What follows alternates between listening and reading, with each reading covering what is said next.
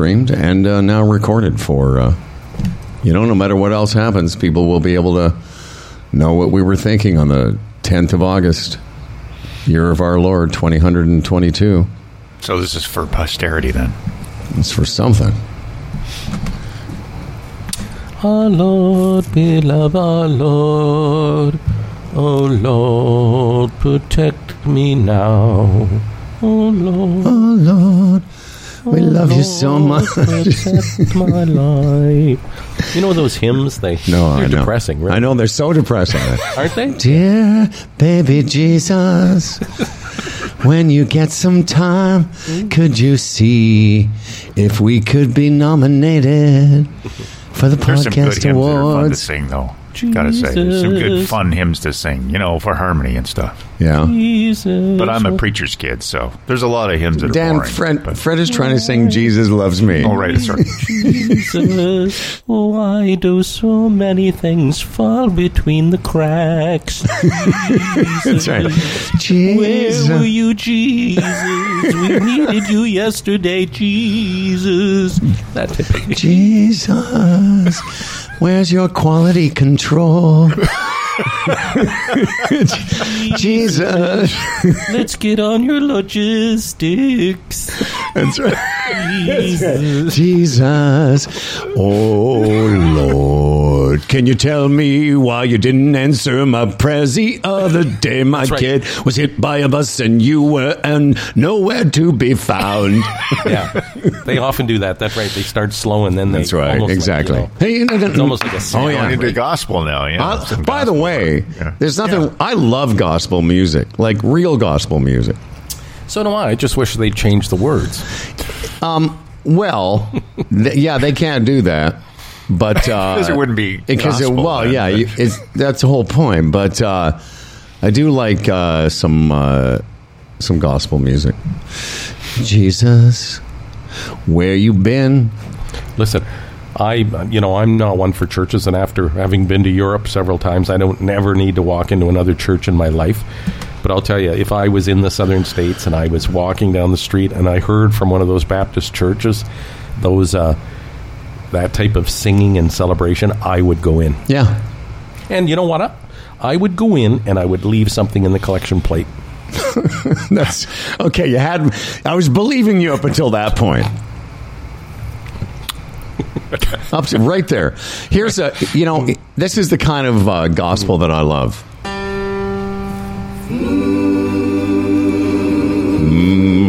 I went to church last Sunday. Little Lyle Lovett for you. I could sing and pray.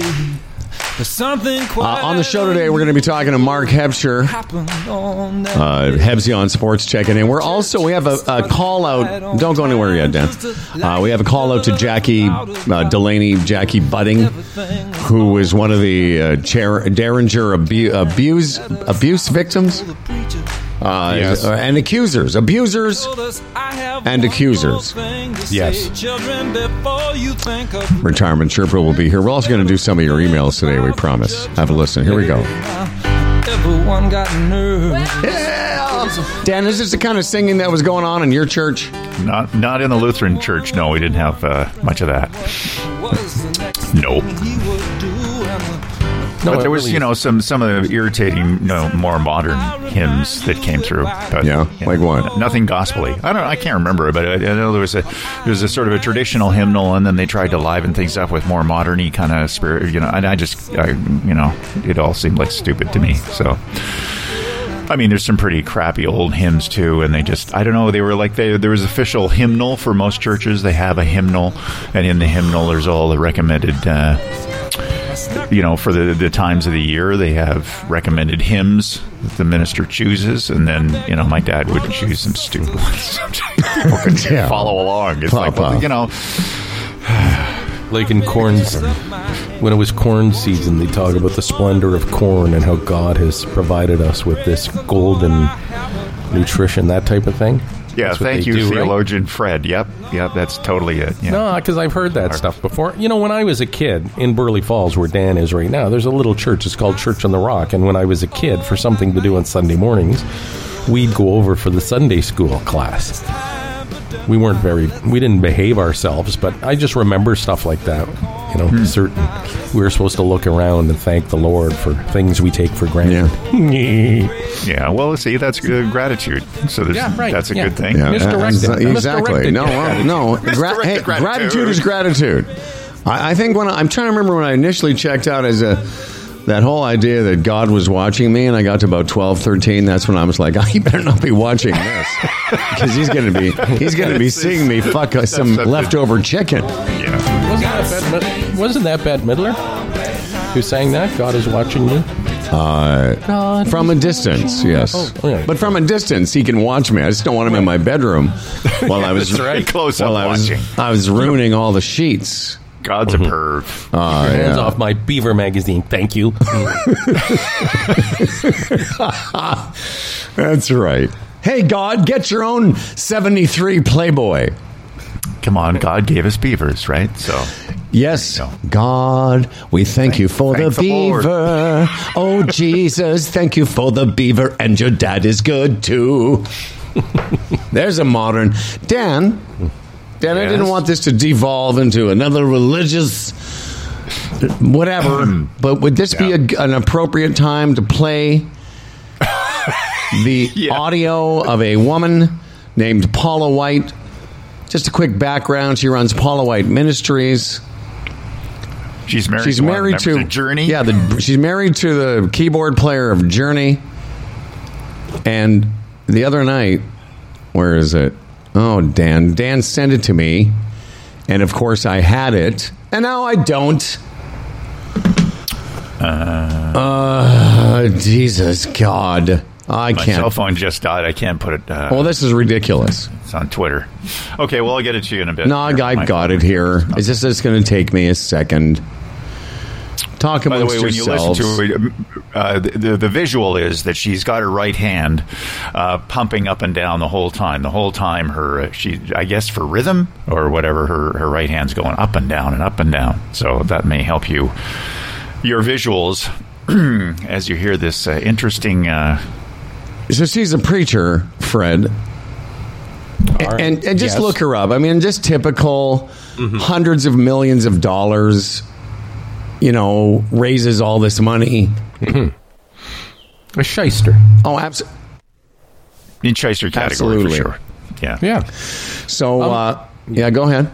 No, even yesterday I was, I, I get maybe CNN, one of them on yesterday, and you know after the Trump thing, a lot of you know Trump supporters all lined up outside Mar-a-Lago and you know with support with signs and everything. And one of the chants I was heard, "We love you, Donald. Jesus loves you too." And it's Yeah. like, my God, what? We love you, Donald. Jesus loves you too. Yeah, he, he does. These poor, misguided, mentally deficient people. Well, you know, on to that point. Um, so this the the the raid was two days ago, and already you can buy uh, defund the FBI T-shirts, proud Christian nationalist T-shirts, and and you know who's selling these? Ma- Marjorie Taylor Greene. See, that's what I and, and and what you just reminded me of is those poor people. So all those people that are going to buy these $30 hats and t-shirts thinking that they're really you know making a difference, you know, are just sending money so that these people can continue to have campaigns. Yeah. That's exactly what it is. Yep.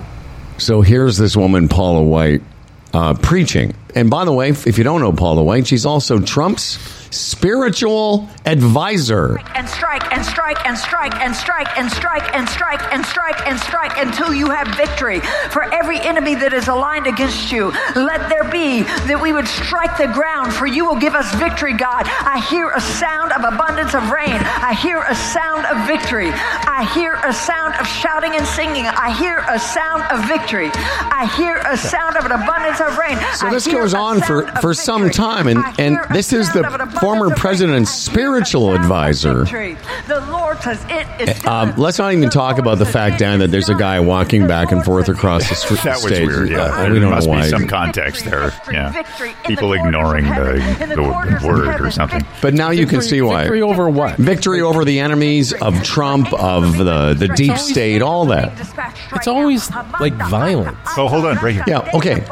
So here's a grown woman in 2022 Right. who wants you to fe- think, who wants her believers, we don't, but she wants her people f- to believe that she's touched by the spirit of Jesus and now she no longer can speak English. Victory, victory. For angels are being released right now. Angels are being dispatched right now. Hamanda aka ata raka teda baka sanda ata ambo osa kata rite. Come the fuck on. like, Speaking in tongues. Speaking in tongues. Come right on, there. Paula. Yeah. Creepy. taka laka maka. How creepy is that? just disgusting. Isn't it though? Oh, it's just all so vile and disgusting. And even yesterday, the whole right wing spin. Nobody, not I haven't heard one person on the right just say like, "We disagree with what they did," but if there is something there, the president's going to have to answer for it. They they don't even go there. No, I know it's quite It's- something. It's, it's all vendetta. It's all, you know, uh, KGB. It's third world. How dare they refer to that as third world country after that creep organized January? Yeah, no, I know. I, I like after you saw your own people storm the Capitol, which they apparently don't believe, but it, we all saw it. How they can compare what what. By the way, and I did. I don't want to get too deep into this because we do have to get started. But Yeah. and and the, we'll just say this: the people like Jim Jordan and those guys, they know that they know what I'm about to say. There's no way the DOG would have taken those steps. DOJ, DOJ, thank you. Not the dog. Not the dog. It was There's no way it wasn't the the dog. There's no way the D. What did I say? The DOJ. Okay. Yeah. There's no way they would have taken that step. Like, and Jim Jordan and Matt Gaetz uh, and all those people on Fox, they know this. well, they're terrified. But they know the people on on the media on that side also know that there's no way. They know that they've got to have something. Mm-hmm. But what bothers me and what bothers you, I believe too, is that is it ever this guy's fault? Yeah. Like statistically, something's got to be for him to be blamed. It can't always be they're out to get Trump, and they know that uh-huh. too. You know what's going to be interesting with these scumbags too, Howard? Say they do nail him, probably won't, but say they nailed him with something just indisputable, Strike and strike anti-American. and strike. How quickly these guys will run from him? You know? If you it's to me? their advantage, yes, you're right. Well, oh, absolutely. Yeah. So if there's something indisputable, it's been proved that he was guilty of this, and that you can't argue it. These slime balls will run from him quickly, and they'll go back to what they said about him way back in the primaries in 2015. yeah. Well, uh, that's the other thing. All that video and audio of, you know, Mitch McConnell and Lindsey Graham and Marco Rubio, and, and you know, and again, I've said this a bunch of times. Don't don't they think that people could just Google what they said? Um, Shameless. It, it really is. Anyway, so. Uh, but this is the kind of passion you know we should have, Dan, when it comes to being nominated for these cockamamie podcast awards. Strike and strike, and strike and need to strike strike. and strike and strike and strike and strike until you have victory. Anyway, I, I looked her up, Dan, thanks to your recommendation. And, and again, it's just what you'd expect. It's hundreds of millions of dollars, it's private jets, it's no taxes, it's all of that stuff. And, and which, you know, and again, you can understand as the son of a preacher man why religion is so disgusting because this is the face of it.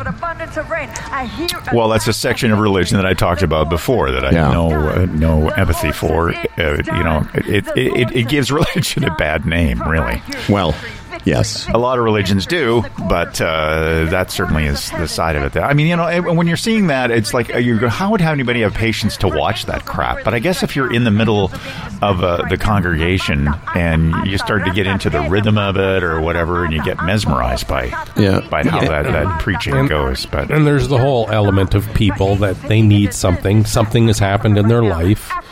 They have issues of some, you know, involving something else that they turn to that. It's what we said about the vaccine. Most anti-vaxxers, it's more than just not wanting a vaccine. It's some other embedded thing that they're dealing with. Yeah. belonging to the club. Yeah, for sure. Um, here's a little write up. Paula White's a self proclaimed preacher, you know, woman of God, who's been married three times, filed for bankruptcy, and preaches the prosperity gospel, which isn't Christian. She's a scam artist who shelters money in a church. And of course, Trump brought her on uh, because she's the female version of him. Here's another uh, little meme I thought you'd find uh, interesting, Fred and Dan. Um, it's two panels. The first is Trump, you know, at a rally yelling, "The FBI is investigating Hillary. This proves that Hillary is corrupt." And the bottom panel, "The FBI is investigating me. This proves the FBI is corrupt." Yeah. It's just amazing to me that it's never his fault, that it's never his mistake, and he's never to blame. This is a master class in propaganda, though. I mean, you, you, you're probably getting now after you know this tireless, you know, years and years of Trump doing you know all the lies and everything. You probably can predict now what the you know, the next thing's going to happen and the re, and how the next. Uh, incarnation of the propaganda machine goes. Anything that happens, you can just guess. Okay, well, this is what they're going to say now. Oh no, for sure. Yeah, because there was no surprise, Fred, after uh, the FBI raid on his home. Fuck. And it wasn't even, it wasn't a raid per se. I mean, those things happen all the time. It just happened to be the former president of the United States. Yeah. But this Merrick Garland, I'll tell you, the death threats yesterday, like blatant death threats. So it's not like, geez, we should find out what this guy did. Let's No, I see know. what he did first and then take it from there. It's immediately because their orange god is being threatened. They line up behind him. It's it's staggering. Another thing I was reminded of yesterday through all this is Hillary Clinton. The hours and hours that they she sat there and answered questions about Benghazi. 11 hours of testimony. The courage that that took. Where are all these scumbags and the Republicans that want to, you know, have that courage? Yeah, and, um, you know, to that point, Kevin McCarthy, who's now the minority leader and uh, whatever, sent out a statement, I guess now two days ago, basically saying, you know, Merrick Garland, who, for people who don't know, is the um, Attorney General of the United States. He said, listen, when we get, basically saying, when we get back in power, you know, clear your schedule because we're going to come after you. Like, again, Yeah. they Jim Jordan, who's passed no legislation and all the time he's been in there, they all know they can't do this. All it is is to inflame. And Yes. I, again, I want to move on because the problem Yes. is politics is no longer about ideas. Politics, as we're describing it now, is just it's a whole different game that uh, is being played. And Dan's right, by the way. You can predict how how they're going to react given any circumstance now.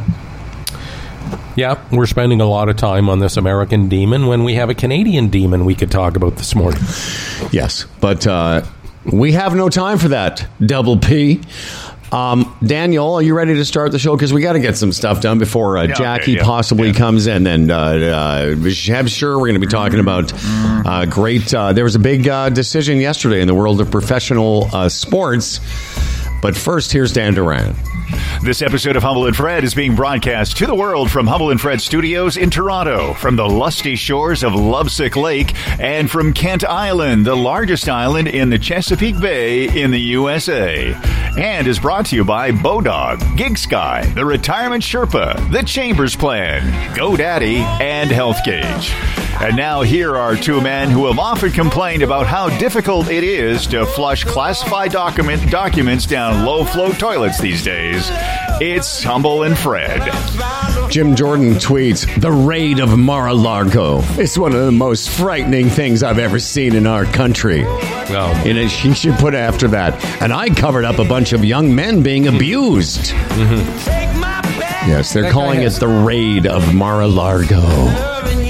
That despicable creep has no shame whatsoever. Yeah, it's amazing. pretty. Yeah, it is actually. It really is amazing, like how you can do that. Most normal people would be, geez, you know, I can't really go there because look at my track record. But they don't care. They just trudge forward. I'm glad you said that because honestly, sometimes I just want to tweet to Jim Jordan, Jim, sit this one out, man. But they never do.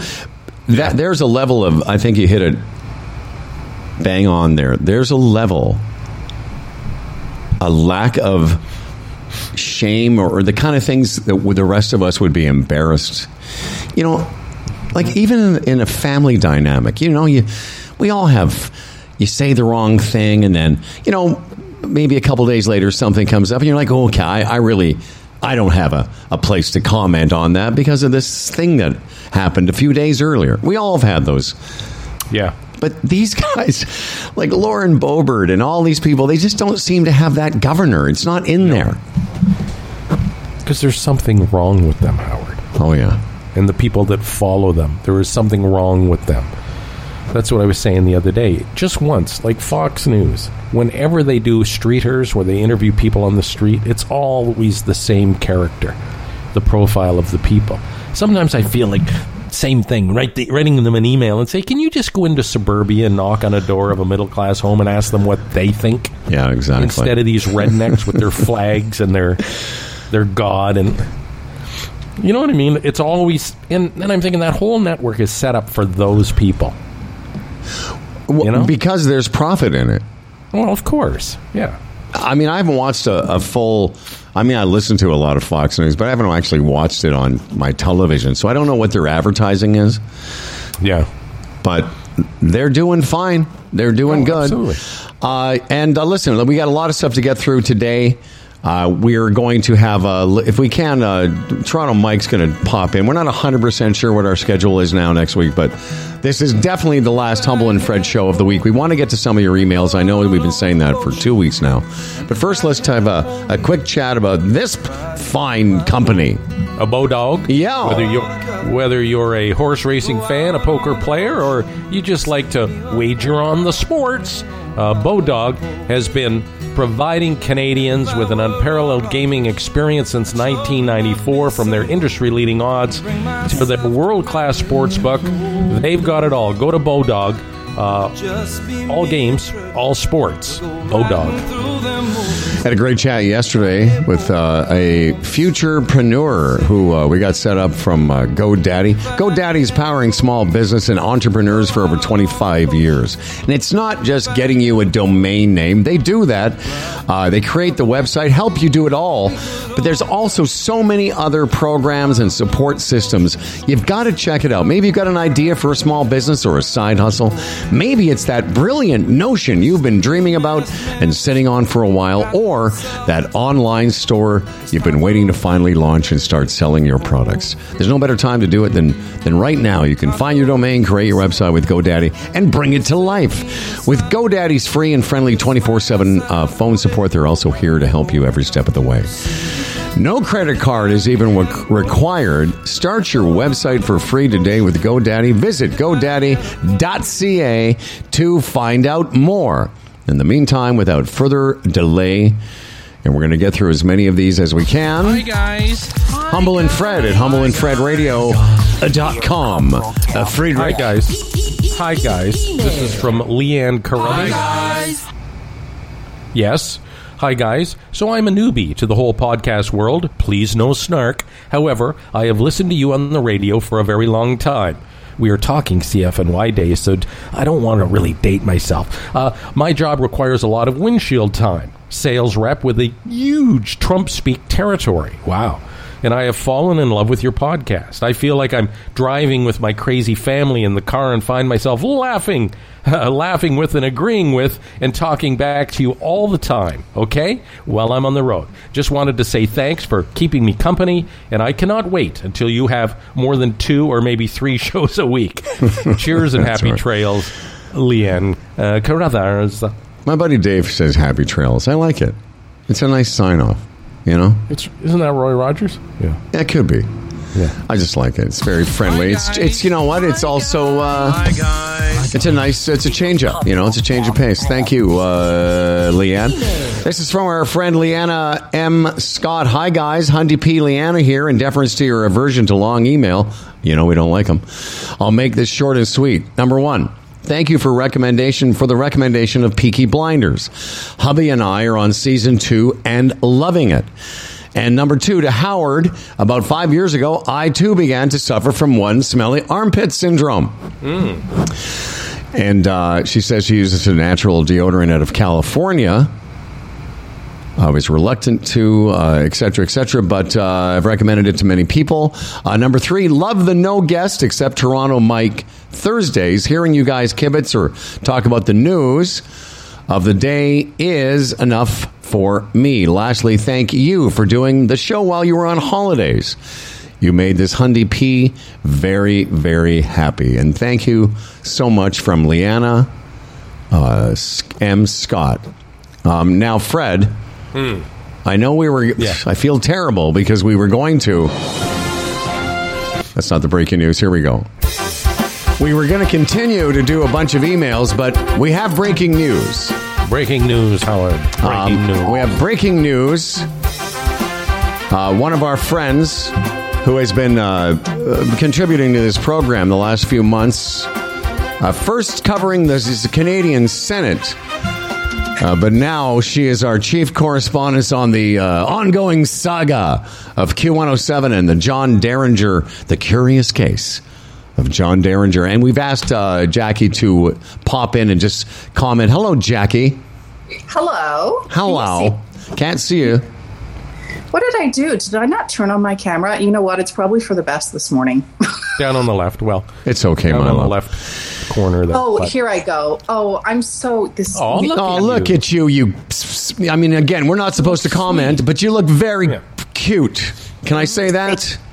Thank you. I just, I literally just woke up, rolled out of bed, saw um, saw Mike's um, message, and I was like, sure. So this is this is what you get when I first roll out of bed. Well, it's first of all, any any of you is muchly appreciated. Let me read to the audience a statement.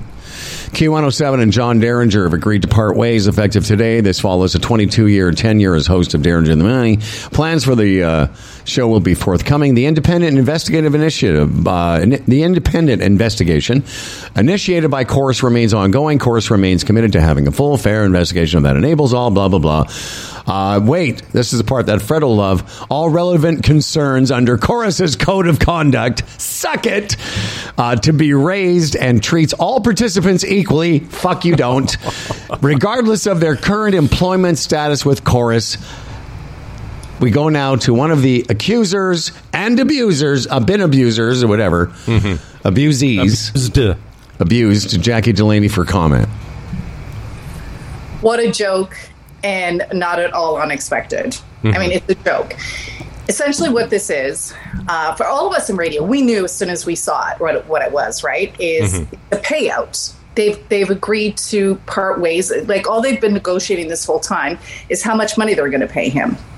Because otherwise, if this was about him or the company uh, taking any accountability, uh, they would have waited until the end of the investigation to say, "Yeah, this is what we found, and this is mm-hmm. who's responsible." And now we're letting Mr. Derringer go with cause, and we don't even have to pay him. Mm-hmm. So anything short of that means they've paid him. And as I tweeted a couple of weeks ago, it's probably in the neighborhood of six to eight million dollars. Look, I don't want money. I, I never spoke out because I wanted money. Uh, my time mm-hmm. there was so short. To, to me, it, that would that would it's crazy for me to expect money.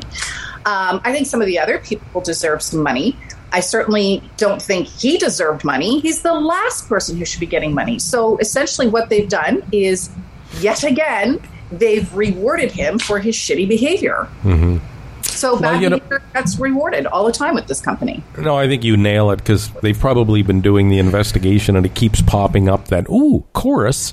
And certain people within Corus look pretty bad through this. Oh, yeah. So then rather do this with cause and allow him to be able to tell his side, let's snuff this right now. What's it going to cost us? You're right. That's exactly what's happened. Uh, Yeah, yes. so there's a non-disclosure, definitely a non-disclosure uh, put in there so that he can't speak. Well, no, here's the thing, Jackie and Fred, because I agree with both of you. And, and, and let me take this thread and a little bit further, which is here's what happened. Let me just do this. If they were to continue an investigation to find cause for John Der- for John Derringer, if he's got a good lawyer and he can afford one, then that lawyer would argue, well, wait a second, the management mm-hmm. the management allowed this, and we mm-hmm. can all name who they are. We named them before, but all of them for 20 years plus were enabling this behavior. So they've kind of got to cover this thing up, and it's a weird thing because if they get John for cause, they're going to have to admit responsibility themselves. Absolutely. I agree with that as well. Yeah. I think it's all part and parcel. And I think this investigation, as I said from the very beginning, is a sham. Uh, I didn't have any hope for it to begin with, but I was I was willing to give them the benefit of the doubt, and I did have that initial conversation with the person doing the investigation. And what Yeah, that remind uh, Jackie. Remind the audience how that went. Jackie was Jackie was uh, approached and, uh, and conducted an interview with the people that are doing this investigation. How'd that go? Yeah, so well. Uh, the two things jumped out at me right away. One was, we're just interviewing you as a witness, not a complainant. Well, why? Yeah. And, and then she said, well, because that's the way the company wants it, which is what made me laugh. It's like, so the company is dictating the parameters of your investigation. That's not an independent investigation. The second thing that jumped out at me is when she said I would have to agree to uh, keep everything confidential, uh, not not just during the process to ensure you know that the process wasn't corrupt, but to in perpetuity. And I laughed. It's like, so let me get this straight. So 20 years ago, I was uh, forced to remain silent, and now your starting point is again to to say I need to remain silent. No, I'm good. So of course, you know me. I've been singing from the rooftops ever since. Yeah. Oh, how So- far we've come, eh? Unbelievable. Yeah. Uh, it, it, it really, and you believe me, there was a lot of guys yesterday that were so happy to see that decision because they're thinking that's right. So there'll be a non-disclosure, and this is going to go away, and that's good for me too. All the middle-level management guys that we have named, you know, uh, J.J. Johnson, uh, Dave Farrow, uh, Blair Bartram, Hal Blackadar, on and on and on, John Cassidy, all those people. It's good for them because now Derringer can't come out and start pointing at them, or his lawyer, as Howard said, can't point at them. Yeah. 100. percent That's what this is. You know what bothers me, and, I, and I'm not sure if this was Jackie's. Uh, I can't tell if it was yours or the original one from Q107. I, I think this is Q's. So Q puts out a tweet with the statement that I read. And I was looking at the comments this morning and knowing, I, well, thinking that there was a chance Jackie was going to come on. And here's where I'm going with this. If this bothers me and I wasn't, well, other than witnessing the abuse, I wonder what someone like Jackie or Jennifer or Maureen Holloway, when they read things like this, this is one of the comments. Uh, da, da, da, da. Oh, fuck. oh, no, no, it's. I've read some of the comments while you're. I, I, oh, here it is. I find it. In, this is from a woman. I find it interesting that so many absolutely believe Jennifer Valentine and peg John Denner, Derringer guilty. I've met both, and if you all met both, you might have a different opinion. Oh, my I'm like, go fuck yourself, Tracy Buckner, because we've all met the guy, and they're, Oh, do you know what I mean? Yeah. Like, and, and when I there's and then by the way, Jackie, there's a few of those. Uh, here's one that says, uh, "I love the morning show. Why has Jennifer decided to say this years after? I think that there's more, and she should and she should have never been on that show. Sorry, this is about her. If your career isn't the best now, why ruin others? Seems she's spiteful. Like if that were me, I'd want to fucking punch that guy, Benita. Yeah, look, No, yeah, you're right. Mhm. it, it, I've read some of those comments uh, also, and I know Jennifer has. Um, Jennifer's much kinder than I am when it comes to these things. Uh, you know, for me, depending on the day of the week, I'll if I'm bored, I'll uh, entertain myself by replying to people like that. Yeah. um, because that that is what that is. Like you can't you can't reason with somebody like that. That's somebody who has their mind made up. You're not going to move them off it. They, they they almost feel protective of him. So Yeah. for me, these people are a joke. I don't even. I don't No, even they know. are they are a joke, and that's what we like about you. You're a pepper pot, but uh, I I mean, really, I mean, you speak your mind, and that's why it's great to have you on the show. But we were talking about all the people lined up in front of Mar-a-Lago yesterday. These are different people. So if you're defending John Derringer this morning, it's like it's the scary part of our society that people can think that way, defend the indefensible. It's it's bizarre, isn't it? And I find that a lot of people like I look, I'll I'll cut a little slack in that they don't know us, right? They only mm-hmm. know what they hear that comes out of the radio every morning. And John puts on a really good persona and he does in public as well when he's at events. He's a very likable, charming guy. So they only have that to go by. But but same thing with us, right? They have our, our on air personas to go by. But there some people I'm, I look at it and I go, they he is their pal. They think he's their pal. That's the Yeah. beauty of radio, right? We're mm-hmm. trained to that's how you're successful is to make people think that you're talking to them and you're their friend. So I mm-hmm. kind of get it to that degree. What I don't understand is how the visceral reaction to Jennifer herself mm-hmm. going after Jennifer when Jennifer's not the only one. That's It- that's right. I was just going to say that. Yeah. like every and it's not just oh a couple of female hosts had this to say but then others said something different it's every every female who's ever worked with him going back even before derringer and even some male colleagues have said nobody has come to his defense That's Not right. one. Yeah, and and you know, uh, Maureen Holloway made that point too with what he put Johnny garbutt through, and that's not a woman, that's a guy. So he played both sexes. Yeah, and that's uh, I mean Jackie's making a great point, and and and, I know yes, some of these people reacting were big Derringer fans, and that's fair. They don't know you and, and Terry Hart and other people not, uh, that were around and, and Jennifer and uh, Colleen. I was going to say not Terry.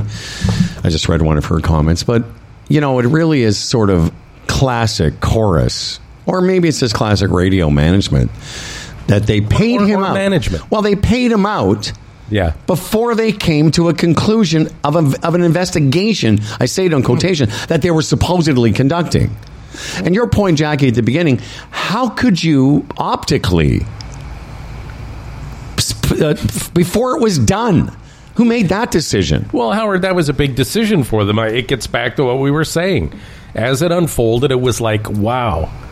You know, if we try to get him for cause and he can speak and get a lawyer, we're all going to look bad through this from top to bottom. And they've just snuffed that. It's you. It's covering their own asses. That's what they're doing. Yeah. And they put a They price had a- tag on it. And they had an opportunity to say to past employees, but more importantly, to current employees, they had an opportunity to say, this is not what this company stands for.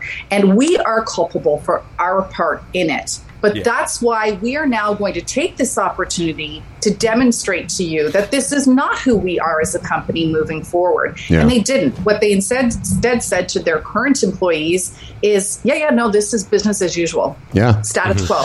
Um, I, I just wrote the number down. Why? How would you have heard six to eight million? Why? Why that number? What does that represent? And uh, where would your that, that rumor have gotten started? Uh, I would certainly never disclose my sources. Okay. But uh, the number, um, I I think what it's being based on, or, or not what it's being based on, but I think what makes it believable to me is my understanding is he was being paid about 1.5 million a year, Jesus. and they would have paid him out for four years left on his contract. Oh, I see. Okay, well that makes sense. yeah. Do you know how how much trouble I have not literally throwing up in my own mouth every time I think about how much money he was being paid? And again, yeah, of course it's jealousy, but you know, it would take the rest of this show to explain how he got that money and how we were responsible, partly responsible for it. Mm-hmm. But the fact is, and same with Blundell, we were responsible for Blundell and Derringer getting signed to long term contracts. Stafford too. Stafford too. But mm-hmm. that amount of money, the reason it makes me puke for a variety of reasons is because, you know, you know, we were sort of on a similar path before it was, you know, taken away from us. You know, for a variety of reasons, partly because of some of the people in management that we're talking about now. So yeah, if we have a tinge of bitterness, it's also it's also because one of the guys that was covering up for John kind of helped fuck our careers a little bit. And that's just mm-hmm. true. He did. Oh no, I know. Yeah. Yeah, look, I, I get it. And you know what I love? So I think guys? Corus should pay us four to seven million.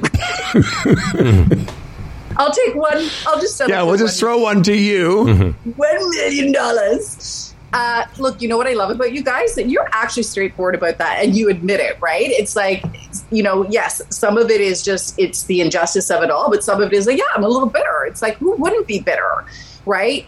Um, for me, if this happened a few years ago, I'd be really bitter, and there's there is a tinge of it as well, bec- because I don't like seeing bad behavior rewarded. Sure. So, you know, for me, my life, it- like, I'm not going to go through my life going, I-, I lost out on that money, but it's, I just don't like seeing bad behavior rewarded. And, yeah, it's, but, but here's the thing this is what I told myself last night, and this is what helps make it better for me and, and helps push the, the, you know, the puke back down Okay. is I tell myself there aren't enough millions in the world that would compensate for me having to go through life being John Derringer. Good point. And you know that uh, legacy is. Uh, you know the whole idea of legacy has changed now because of the internet and googling and whatever. His legacy, you Google John Derringer, Yeah. and the first three pages now are all about abuse and being dumped by you know abuse uh, hurts uh, you know the the charity and all the things he did. So I mean, enjoy that money, but your legacy now is there forever at the top of the list. I mean, although with the money he apparently got, he could, Christ, he could move, he could move to Florida or something and live happily the- ever after. But you can't. The mirror still follows him. He still has a Yeah, I was going to say that. You can't move somewhere where they won't be able to Google who you really were. right, exactly. And, and um, it is it is interesting, and I, I and we're going to be uh, talking to our friend Mark Hebscher here in a second or two. You know Mark, and I uh, love eh, Mark's the best. Hebsy on sports, and one of the sports stories, one of the big stories of. Well, it started off as a golf story, but it's going to be one of the biggest stories in sports, which is the creation of this new LIV Golf Tour. And I'm getting the point where Mickelson was given, they, the numbers came out this week. Mickelson was given $200 million to go sign with this league. Um, but but and he in the Tiger Woods era was the second best player on planet Earth for 30 years. But to Fred's point, going forward, Phil's legacy is going to be only this. Forget the Masters, forget the Open, forget the 44 wins, blah blah blah. And it is and that's 200 million that he better be happy with because he is forever going to be the guy that left the tour and took a bunch of guys with him. no, I know, but even that, that's like money. That's this is abuse. I mean, this is No, I know. I'm just talking about legacy, though. no, I understand, but I, I, I try that. you, you would find a lot of people that would go Howard. I would do that too, but you're not going to find too many people that you know with the Derringer thing. No, would for sure. I, I was just um, speaking of the fact that no, it, that this whatever you've done before, this Yeah. is the first line that people And- will remember. if I'm John Derringer, I have three daughters. It just destroys me that those kids going forward will be exposed to that forevermore. Sad. You should have thought of that. You know, Yeah, but John never thinks of other people, right? That's Mm-hmm. that's always been his problem. But but that's my point too. The mirror will follow him. John Derringer has to live with John Derringer. yeah. He has to wake up every morning knowing that that's who he is. You know, meanwhile, here we are, our children and grandchildren, their children, all our legacy. You know, you look up a podcast and it's just us talking about farts and stuff. Like, that's it. That's it, Grandpa. Hey, Jackie. Thank you for doing this for us. We appreciate it, and and thank you know you you're, you're just a nice person, and oh, appreciate you. you even though you know you've gone from working with one monster to another. It's fine, Jackie. You know you and you and the When I come back, I, I'm leaving town very quickly. I'm leaving. I'm leaving town for a few weeks, but when I come back, I want to come back on the show. Yes, of course. I want to talk about my recent visit to Israel. Okay. Yes, for sure. So That's Howard's homeland. That's right. You do. You don't. Well, Moose, Moose Jaw and Israel. I sort of, you know, in between both locations. Uh, Jackie, are, do you have a thing for Jewish men now? Is that what's what's happening? well, I've always had a thing for Jewish men, Howard. Thanks to you. Oh, really? But uh, no, I went. It's a it's an, a mission that a, an organization CJA does every year. They they do two missions with parliamentarians and one with parliamentary staff. Um, so it's a nine day trip um, where you go all over Israel. Uh, it's phenomenal. I can't. Uh, I, yeah, I'd love to come on and tell you all about it because it's uh, it was truly an experience of a lifetime. Well, listen, you're always we welcome here. Yeah, and um, when I think you're, I, I'm pretty sure you're already scheduled, but we'll make sure that we that's the the topic that day. Unless, of course, your guy Peepee, you know, makes love to some more wood or whatever he does on his own. No comment. I know, I know. Listen, Jackie Delaney, thank you again for uh, for being such a nice person to us, and uh, and, and let's talk about your love for Jewish men another time. Bye, guys. All right, there's Jackie Delaney. She's looking great. Look at this. This is what she looks like as soon as she get- rolls out of bed. Are you I know, kidding I me? know. She looks fantastic. Yeah. I was up all night to look like this. You know, it's funny because I was just about to say thanks, darling, because you, as you know, I call everybody darling. even Yes, you do. But I know. even I stop at the. Sometimes I'm stopping myself going, should I be calling people darling? But women in particular, it's crazy, isn't it? Uh, it is crazy, and and you know what? Just depending on the circumstances, like I, I sometimes will say "sweetie" to Uh-huh. Yeah, uh, yeah. a woman, and I have been told not to by some other women, Mm-hmm. and I'm like, well, it's just a term of affection, and they're like, yeah, it doesn't matter. Uh, Jackie, we'll just say, you know what? Since uh, we've got a bit of a break here before Hebsy, I would like to say that Jackie was our GigSky guest of the day. Yeah, man. You can. Uh, I mean, we talked a little bit yesterday about the GigSky travel rewards. I wish you would go explore it, everyone. Of course, GigSky offers a 100% data plan. You can go anywhere in the world, or at least 190 countries worth, and be connected. Download the app, Android or iOS. You know all that. If you do it right now uh, and enter F, uh, FH, uh, FH, HF 2022, you'll get $5 off your first plan at gigsky.com. But you really should explore gigsky.com slash travel rewards. Hotels, rental cars, theme parks, so much right from your GigSky account. Go check that out as well and stay connected around the planet. gigsky.com. Chamber Plan. Canada's number one group benefits plan for small business. Chamber Plan is Canada's leading group benefit plan for small business, say 1 to 100 employees. Go to chamberplan.ca today, get a free quote, find out what it's all about, find out how your small business can be part of this. You know, a whole pile of small businesses get together, they have the profile of a big company, and then wow, it's affordable. Yes, it is. Chamberplan.ca. We're talking prescriptions and dental. The two main facets usually with this, but there's travel insurance, there's therapies. They even have an HR department now. Uh, now, fantastic. It's the Chamber Plan, a great thing for small business. Chamberplan.ca. to, to be fair, there were a couple of comments there in the uh, Q107 tweet. Somebody mentioned that John and uh, Jian Ghomeshi should do a podcast together. Jesus. Uh, Yeah, that is, uh, you, you know, and it all depends how thick your skin is. But yeah, that legacy thing is something that when I read that uh, yesterday, I've saw, you know, it keeps coming back to mind. How would you like that? That every time your name was Googled, that's Oh, yeah. came up. What's that worth? You know, Yeah, I mean, I mean, I know you and I know the real story uh, when I was referring to us being a little bit bitter about, you know, where and and, and I, I listen. Forget going to the mix. You know, that was a great contract, but it was nothing compared to, you know, two things. And I just want to be as honest as we can. Freddie and I were on our way to that kind of money. Maybe not well, because again, I, I want to be I don't want to be a dick about it, but if let's just put it this way, if if Blundell and Derringer were making that kind of money, it would be reasonable that so were so was that available to us. Should we have just kept on the path that we were on. Is that not fair to say? Yes. Okay. As difficult as it is to think about. Yes, but it's fair to say that that that was we had an opportunity had we not had things gone a different way. We had that opportunity. So of course it's a bit of jealousy. I can only speak for myself. A little bit of bitterness and jealousy when I think about the, especially the one guy that wasn't a big fan of ours, Right. even though he came to work at our fucking company by guys that were big fans of ours, which is why when they found out how he bungled us so badly, they shipped his stupid ass out of there.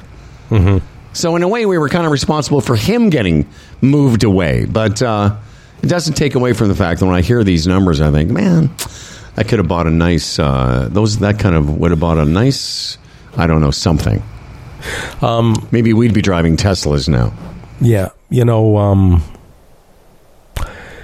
yeah, it's uh, timing. You know, is everything. Isn't it funny? We're clicking along. Me, twenty four years there, just clicking along, and then this guy comes in. You can tell he doesn't like us. You know, the irony of that is now is that he helped put together a community station out in the Picton area, and he does mornings Monday morning every Monday morning. Like he's the morning man every Monday morning, and the mm-hmm. thing is, I listened to it a couple of times, and I thought that's why he didn't like us. Yeah. that's why That's right. because he's a cornball. yeah, he's, He's an unfunny cornball. that's why he didn't like our show. But you know, and, and before we introduce Mark in a second, you know, I just want to finish by saying, mm-hmm. life is all about, and I'm not talking about karma. I'm just talking about coincidence, or you know, the old thing about if I had turned left or gone right. You know, Right. of all the people they could have brought in in that position at the time that we were there. That could have been aligned with the other guys that hired him, who, as I say, were big fans of ours. We were making that company a lot of money. Long before John was doing mornings there, we were doing mornings there. And you know that whole saying we've said many times over the years: you're only as good as your call letters. You know, Derringer did mornings at the Fan and was relatively unsuccessful. He went to CHOM in Montreal, relatively unsuccessful. Then he lands at Q107. Well, you know, Well, yeah, yeah. And to take nothing away, he was a very well thought of afternoon guy, but followed Stern. I don't want to get because it just is going to make me angry. I would rather get angry. I'd rather get angry about something else. Yeah. Uh, for um, a lot of people, he is the uh, the voice of reason when it comes to sports. you kidding me? This guy's done it all. He's done it all. Hebsy on Sports is live every Friday at 9 on Hebsy's YouTube channel. And uh, certainly has a uh, perspective not only on sports, but the radio business in general. You can't be doing this thing as long as Hebsy and us without having, without having a lot of axes to grind. There he is. Hey, Hebsy, what's going on, brother? Hey guys, what's going on? Hey, you know who had the best ratings on the Q107 morning show? who? Me, Tony Daniels, and Rory O'Shea. We preceded Howard Stern Okay. in the spring and summer of 97. So what had happened was you guys were gone, Jake, the morning zoo was gone, and uh, I guess uh, behind our backs, management was kind of going, uh, you know, we got to find something for mornings. You know, we've tried Jesse and Gene a few times. We've tried the Morning Zoo a few times. We were Humble and Fred. So, um, what they did was they said, "All right, uh, Tony, you and uh, Hebsy and uh, Rory O'Shea, you do the morning show." Anyway, we did it for about four months, and the numbers were really good. And then all, the, and then suddenly it was like, "Oh, by the way, Howard Stern is coming." And then, of course, you know that didn't work, and then Derringer came along. Yeah. But the, you know that preceded Derringer because I didn't work with him. He was doing afternoon drive before I got there. And exactly. Like I said, he did afternoons there for a long time. Yeah. then he went to Yeah. the fan. Yeah. And to be Anyway, we had yeah, Yeah. Anyway, but when I was there, it was in real because I was there for two years. I worked with, I mean, worked with like everybody. Right? I mean, I, I mean, I can't believe, and I was six forty and Q one hundred seven, and there was just so much going on. Mm-hmm. Fred, But- go ahead and clear this up because we didn't work Well, at yeah, Q. because Yeah. you said we were gone. Yeah, No, we were at the never edge. worked at Q. No, no, that's Um, right, not a Q. Sorry, We were offered the 640. We were offered Q mornings in '93 and turned it down to stay at CFNY. '97 we were still at CFNY, Right. and then got our balls kicked by Stern for a couple of books, and then got it back. And that's a whole other story. That's a right whole other story. No, that's, yeah. that, that's we've told that story. Hey guys, That's don't a worry. long time. That's 25 years I ago. know, and, and, and I still remember the. I still remember management saying to us uh, when Stern came to town, "Oh, don't worry, everything will be fine. Just keep doing what you're doing." You know, just weather the storm. Weather the storm. Weather the storm. Hey, let's talk some sports. I don't want to get into the Jays right this second, but I do want to talk about two things. Two big announcements. Well, let's talk about Serena Williams first. Yeah. Uh, we did have some tennis talk. We had Stacey Allaster on yesterday morning. It was great. But Yeah. Serena Williams, uh, let's just put it into perspective. Yeah. Her career and and the idea is she's going to play one last U.S. Open. Well, she's playing tonight in Oh, Toronto. okay. So she's oh she's playing. At the, whatever they call it now, the National Bank. Uh, Yeah. NBO, Yeah. baby. Come on. Get Yeah, with she's it, Fred. she's It's in NBO. Ta- Howard, not far from where you sit. Serena Williams will be playing tonight. Well, that's very, very cool. But Marky, so the, the last, the final Grand Slam event in her career will be the Will U.S. be the Open. US Open, That's right. what I wanted to say. Yeah, it will be. And uh, remember, ever since she had a child, she hasn't. she's been to four finals and lost them all. Right of of uh, of majors. So I mean, it would be great to win that elusive twenty fourth to tie Margaret Court's record. Blah blah blah. And she says that it doesn't really matter. Uh, I think she knows that she's the best, and she is. Yeah. She's the greatest female uh, tennis player of all time. Margaret Court, uh, many of her victories were before the Open era when she just beat a bunch of, uh, you know, local Aborigines to win the Australian Open, or stuff like that. Right. Yeah, well, some might argue she's the greatest player of all time. Who? Flat out. Serena. Oh, she is. What did I say? No, wim, woman. Like Oh, I, I apologize. Oh no, no, Yeah. she's the goat when it comes No, to and tennis. and, and I was going to say it's interesting because I was going to use the uh, to sort of draw the analogy with Tiger Woods, who is uh, right now at 82 PGA Tour wins, tied with Sam Snead. But Sam Snead won 20 of those against four guys at a uh, resort in Florida. They called the two day blah blah blah. Right? Right. Um, it was considered to be a tournament victory. Yeah, very different. Right. It wasn't. It wasn't seventy-two holes stroke right, all that stuff. But but you know. I would say that you know even though Jack Nicklaus has three more majors than Tiger, Tiger will. Be, there's an argument that he's the best of all time. the beauty of sports, Howard and Fred, as you know, is there is no correct answer.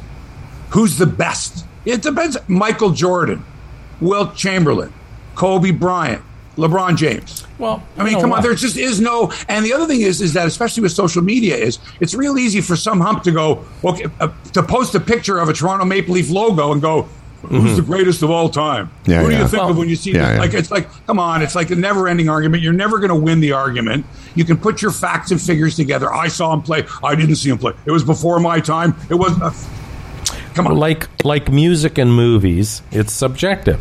Completely. La- last week, I'm at the um, I'm in Cooperstown at the Major League Baseball Hall of Fame, and it still blows me away. Am I wrong? Why is Kirk Gibson's home run in Game One of that World Series such a huge moment? In it wasn't his it wasn't his arm that.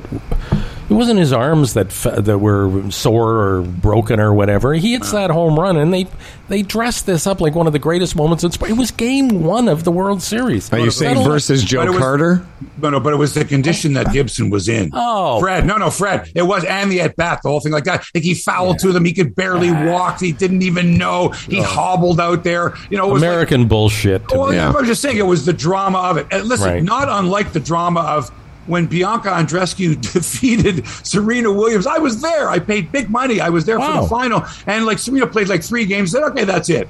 And then Bianca went over and they hugged and whatever kind of thing. And I went, this is bullshit. This is Yeah, but- bullshit. I but, came um, to see Serena Williams play Bianca Andreescu. I want to see a match. No, no, no. Once Serena, no, no, no, no. But I just wanna Like, ask why Fred- Why didn't she withdraw? Why didn't she withdraw prior to the match? Okay. And then save us all that. I just stuff. wanted to ask Fred: Are you saying that that Kirk Gibson thing shouldn't be as celebrated versus Joe Carter's home run? Not even that, Howard. Just on its own, to me, it's just like It's- over the top. oh, I see. If that had been like Game Seven, Yeah. know, bottom of the ninth or something, it was the first game of the fucking World Series. And yeah, okay, it was a lot of people are hurt and have played. Had big moments in sports. To me, that one just against me the greatest reliever in baseball, Eckersley. No, no, I, I oh, see it. But the other thing Yeah. too is Freddie. if I'm not mistaken, there were two famous home run calls on that very home run. One was the Vin Scully one, and then there was another one that was on network television or whatever that was just as good. Where that ball, it's gone. Like you know, it was like so surprising that this guy Right. could hobble out there and, and Right. hit it off Eckersley. The But you're point- right, it was, it was game one. It wasn't the World Series Yeah. win. The, the point is, again, it's all subjective. To another person, that's a great moment. To me, it's like, oh, fuck, settle down, everybody. But anyway, that's Um, the point.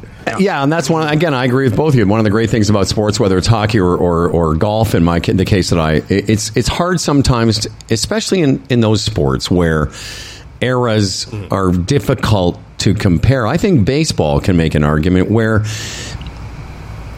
and, and I just thought of this. Like, you can compare eras in baseball a little bit more accurately, my guess is, because yes, the guys are bigger, but this, the nature of the sport hasn't really changed. Would you agree with speed that? the- well, uh, the speed Well, of I mean, The speed they pitch, yes. Yeah. Do you know that uh, it's funny too because yeah, baseball. What's happened is is that since baseball is the gold standard, baseball statistics have been around for Yes. like well over like 150 years. Other sports like hockey, you can't find a summary from a game in 1952. The NHL just I don't know. No, you're right. I don't know. We got to you got to go back to the newspaper. You got to go through newspaper archives and hope that mm. they put the summary in the newspaper so that you can. But the NHL and, Check- and other check- sports are well behind. Check Trump's toilet. See if they're in there. Yeah, right. So, so yeah, you can, but but you know, it's impossible to compare eras. It's fun to do. Yes. But every like my grandfather's era, like my grandfather would go, "Oh, this guy Bonds, what this guy all about?" Back in the Babe, Babe Ruth did blah blah blah blah blah, and eat twenty hot dogs and still hit a home run. um, I And guess- so. But the myth, the myth. Of the older days, Yes. the myth of I read the story of Babe Ruth game, walked out of the hospital and hit four home runs. So a lot of that was okay. We heard stories from the writers, but the writers were being paid off in those days. They had cigars, they had booze, and the teams treated them well. So the writers wrote favorable stories. Nowadays, you can pick a statistic. The guy, the greatest player of all time, go, ah, yeah, but here he didn't do so well. Hey, we've got a six-game sketch where he struck out 27 times. So you can pick and choose. Yeah, I- I guess what I- pick your little statistics. I guess I was talking about like when you watch a, a hockey game, you know, from the era where I loved hockey the most, the late '60s and early '70s, and you compare the size of those young men then to the size of hockey players now, and the speed and the technology and the skates and like the equipment has changed. With golf, you know, Jack Nicklaus won 18 majors. Uh, I don't think he won a major, maybe 86, with a um, a metal wood. He was winning. He won them all with clubs made from m- wood.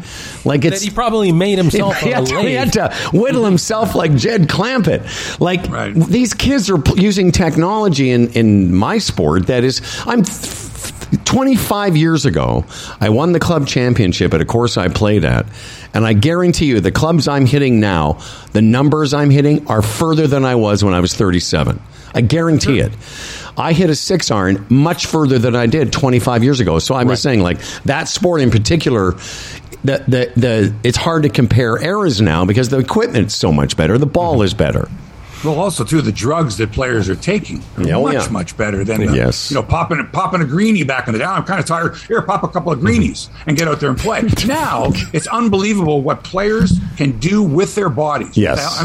Oh, and there's there's so and so's nutritionist. Like when we start recognizing on TV the nutritionist of a player or a team, we got problems. Well, You know? and when you mentioned uh, baseball, Howard. It's like uh, bigger, stronger, faster. That's the thing about baseball. Maybe you know the baseball bat hasn't evolved like a golf club, but again, these And guys the are ball is relatively the same. They're throwing the ball, you know, Yeah, I harder. Know. No, but the problem- the the problem players is- are faster. The outfielders are more athletic. On There were on- no relief pitchers coming in in the sixth reliefs. inning back in those days, right? So Right. now, Yeah. what happened was you'd say, "Oh, this pitcher went a complete game." Yeah, but when he's third, fourth time through the order, right? Mm-hmm. Players had an advantage. Well, it didn't matter back in those days. Mm-hmm. Now it's like, "Oh, wait a second, we're, we're only we're up four runs, and this guy's coming up in the next inning. Okay, that's it for you. Now you come in and pitch an inning because all you got to do is throw the ball 100 miles an hour for 12 Yeah. pitches, And- and don't get me wrong. and then get out. We don't need you anymore." I know the nature of that game has changed, but it's. And I said this to Freddie when we were at the baseball game. I said, you know, it's funny. There was a time where if you could throw in the early 90s, you were a phenomenon. And now all of them are throwing mid 90s minimum if you're a heater. Uh, and high 90s for some of those guys. Yeah, I recognize that. Um, Hebsy, we don't have a whole lot more time, but I do want to talk about this. Tell me what you think. There was a couple of big decisions that came down. But first impressions, and then we'll talk a little bit about the details of what happened yesterday on the the, the ongoing history of the LIV versus the PGA Tour. Well, my take's pretty simple on this one. If I love golf, love it. If I was doing it for a living, and someone said to me, "We'll give you all this money to keep doing what you're doing," the format's a bit different or whatever, but we want you to do this. I wouldn't even think twice. Looking after my family, whatever. Why should I have to grind it out for 72 holes every week? Miss my, you know, go through all. Why do I have to do that? The anxiety. I can't imagine what the anxiety is like. Howard, you've played in tournaments, amateur tournaments. I can't imagine what the anxiety is like every week when you're doing it for a living, and then someone comes up to you and says, "Do you want to leave that and just go do this?" So I, I, look at it this way: if I'm in broadcasting and I'm doing this and I'm working hard, and someone comes to me and says, "Well, I'll give you this much money, and you don't have to worry about any of that work. Just do your thing," I'd say, "Let's go." It's it's interesting you say that because I think this story is a lot bigger within golf than it is outside of golf. The Oh, average is. sports the average sports fan doesn't give a shit. They're still going to be able to watch them, and oh, they're made that money. Oh, okay. You know, you know what I'm saying. But also too the Chick Fil A golf tournament. I mean, when oh, there's a big deal. These people that own Chick Fil A. How many of the women that played in the tournament said, ah, "I'm not. In, I'm, I don't think so because this company is against my principles or my morals." yeah. But that's the business that we're in. Do we? Do you guys question where the money comes from? Wait a second. That particular guy that's paying me wasn't like the, the guy who owns the Nashville Predators. This guy that owns the Nashville Predators. What's his name? He was the former governor of Tennessee, Bill Haslam. This is the guy that took the bill out um, where they wouldn't fund transgendered people. They wouldn't fund. This guy is a racist. This guy is a bigot. This guy is a is, is a sexist. But he's going to own the Nashville Predators. How can the NHL allow this to happen? How can anything that happens under the wing of like if you're if you play for the Nashville Predators go, I can't play for this guy. Are, are, are players going to really do that? I cannot no, play. It's not going to this guy. happen. And and Howard is ma- Howard. You made that point um, some time ago. If you went through the PGA, there were a lot of questions can be raised about where money is coming from. Oh, absolutely. with- Yeah, it's I- got a little bit of stink on There's it. a lot. and- Listen, there's there's 20. I, the the figure is 28 of the sponsors, the biggest sponsors of the uh, PGA Tour, do 40 billion dollars worth of business with the Saudis. I'm taking the Saudi angle uh, off this uh, conversation, and here's what I would say because we were talking about Derringer's legacy. I mentioned Mickelson, and I totally understand agreement with you, uh, Mark. I get why they would go for the money because because of the nature of competitive professional golf is so unlike any other sport. Now we all know that these guys only get paid if they play, which is one of the things that attracts the sport, at least to me. Having said all that, what happened yesterday is the three of the players that left to go to the LIV Tour had reapplied for a temporary restraining order. And this is where I disagree with what Fred said about um, this only being a golf story because what's what's happening now uh, in and around this tour and there there's going to be an antitrust lawsuit the DOJ is taking this up and there's going to be a big outside of the golf world sports story this year I've been saying this all along that is going to take this out. This antitrust suit that's coming down is is a very interesting um, precedent that will be set for professional sports in general. Which is, are you an independent contractor, and if you play in our organization, are we allowed to then to direct where you're allowed to play? That's kind of the nub of it all. It's a monopoly. It's the same as baseball. Baseball was exempt from the Sherman antitrust, wh- which is basically you have a monopoly. You determine the only you're the only professional sports uh, baseball organization. You're, that's it. There's nowhere else to go. Blah, blah, you know. So you've got to abide by our rules, which included the reserve clause, which is slavery. So you, there is a history here. But to take a sporting event to say the PGA Tour is acting the way Major League Baseball was. In other words, if you leave our little league, our little club here, okay, you're banned. Mm-hmm. And we're going to make sure that everybody that you'll have no job at all. Well, in this case, the LIV Tour is providing these jobs. This isn't like the Federal mm. League of Baseball in 1915 that said, "Come on, we'll pay you $800 a game instead of those this, bums." is, this is an option. Yeah. This is a huge, and the Saudis have more money than Yeah. whatever. So f- it's not like in three years the money's going to dry up, and I don't know what to do. If someone said to you right now, "Here's thirty million, take it or leave it," Yeah. or go grind it out for seventy-two holes, and if you miss the cut three weeks in a row, your wife's going to divorce you. Yeah, your know, kids, know, you know, know, you're going to have to grind it out on the whatever tour. But, but, but, but, yeah, it, I mean, the thing is, I, I, with money in sports the way it is now, if it gets to what you're you're saying, Howard, about you know litigation and everything, I don't know if sports fans have the appetite for that. So it'll be interesting to see how that's followed. When I'm saying that, I'm on a sports trip with four, you know, three other guys this week, and we haven't talked about that once. We talked about going golfing and liking golf, and but the actual idea the, the LIV versus the PGA. It's Yeah. just not how you talk about how the Jays are doing. The Leafs have fucked it up. I can't wait for the NFL because it's money and So much have- money. It's Yeah. millions people have versus lost their billions. appetite for money. And by the way, I, I don't think it's ever going to. No, yeah, the average sports fan may not. Okay, but we're not the average sports fans. right? I'm just saying that you know this started off as a little story a few months ago. Yes. It was on. It's. It, here's what I say, at least to answer your question, Fred. Mm-hmm. Maybe you're not talking about it on your sports trip, but there it was. It was a story on CNN last night. It was all over the news. This this the story itself is going to bleed outside of golf.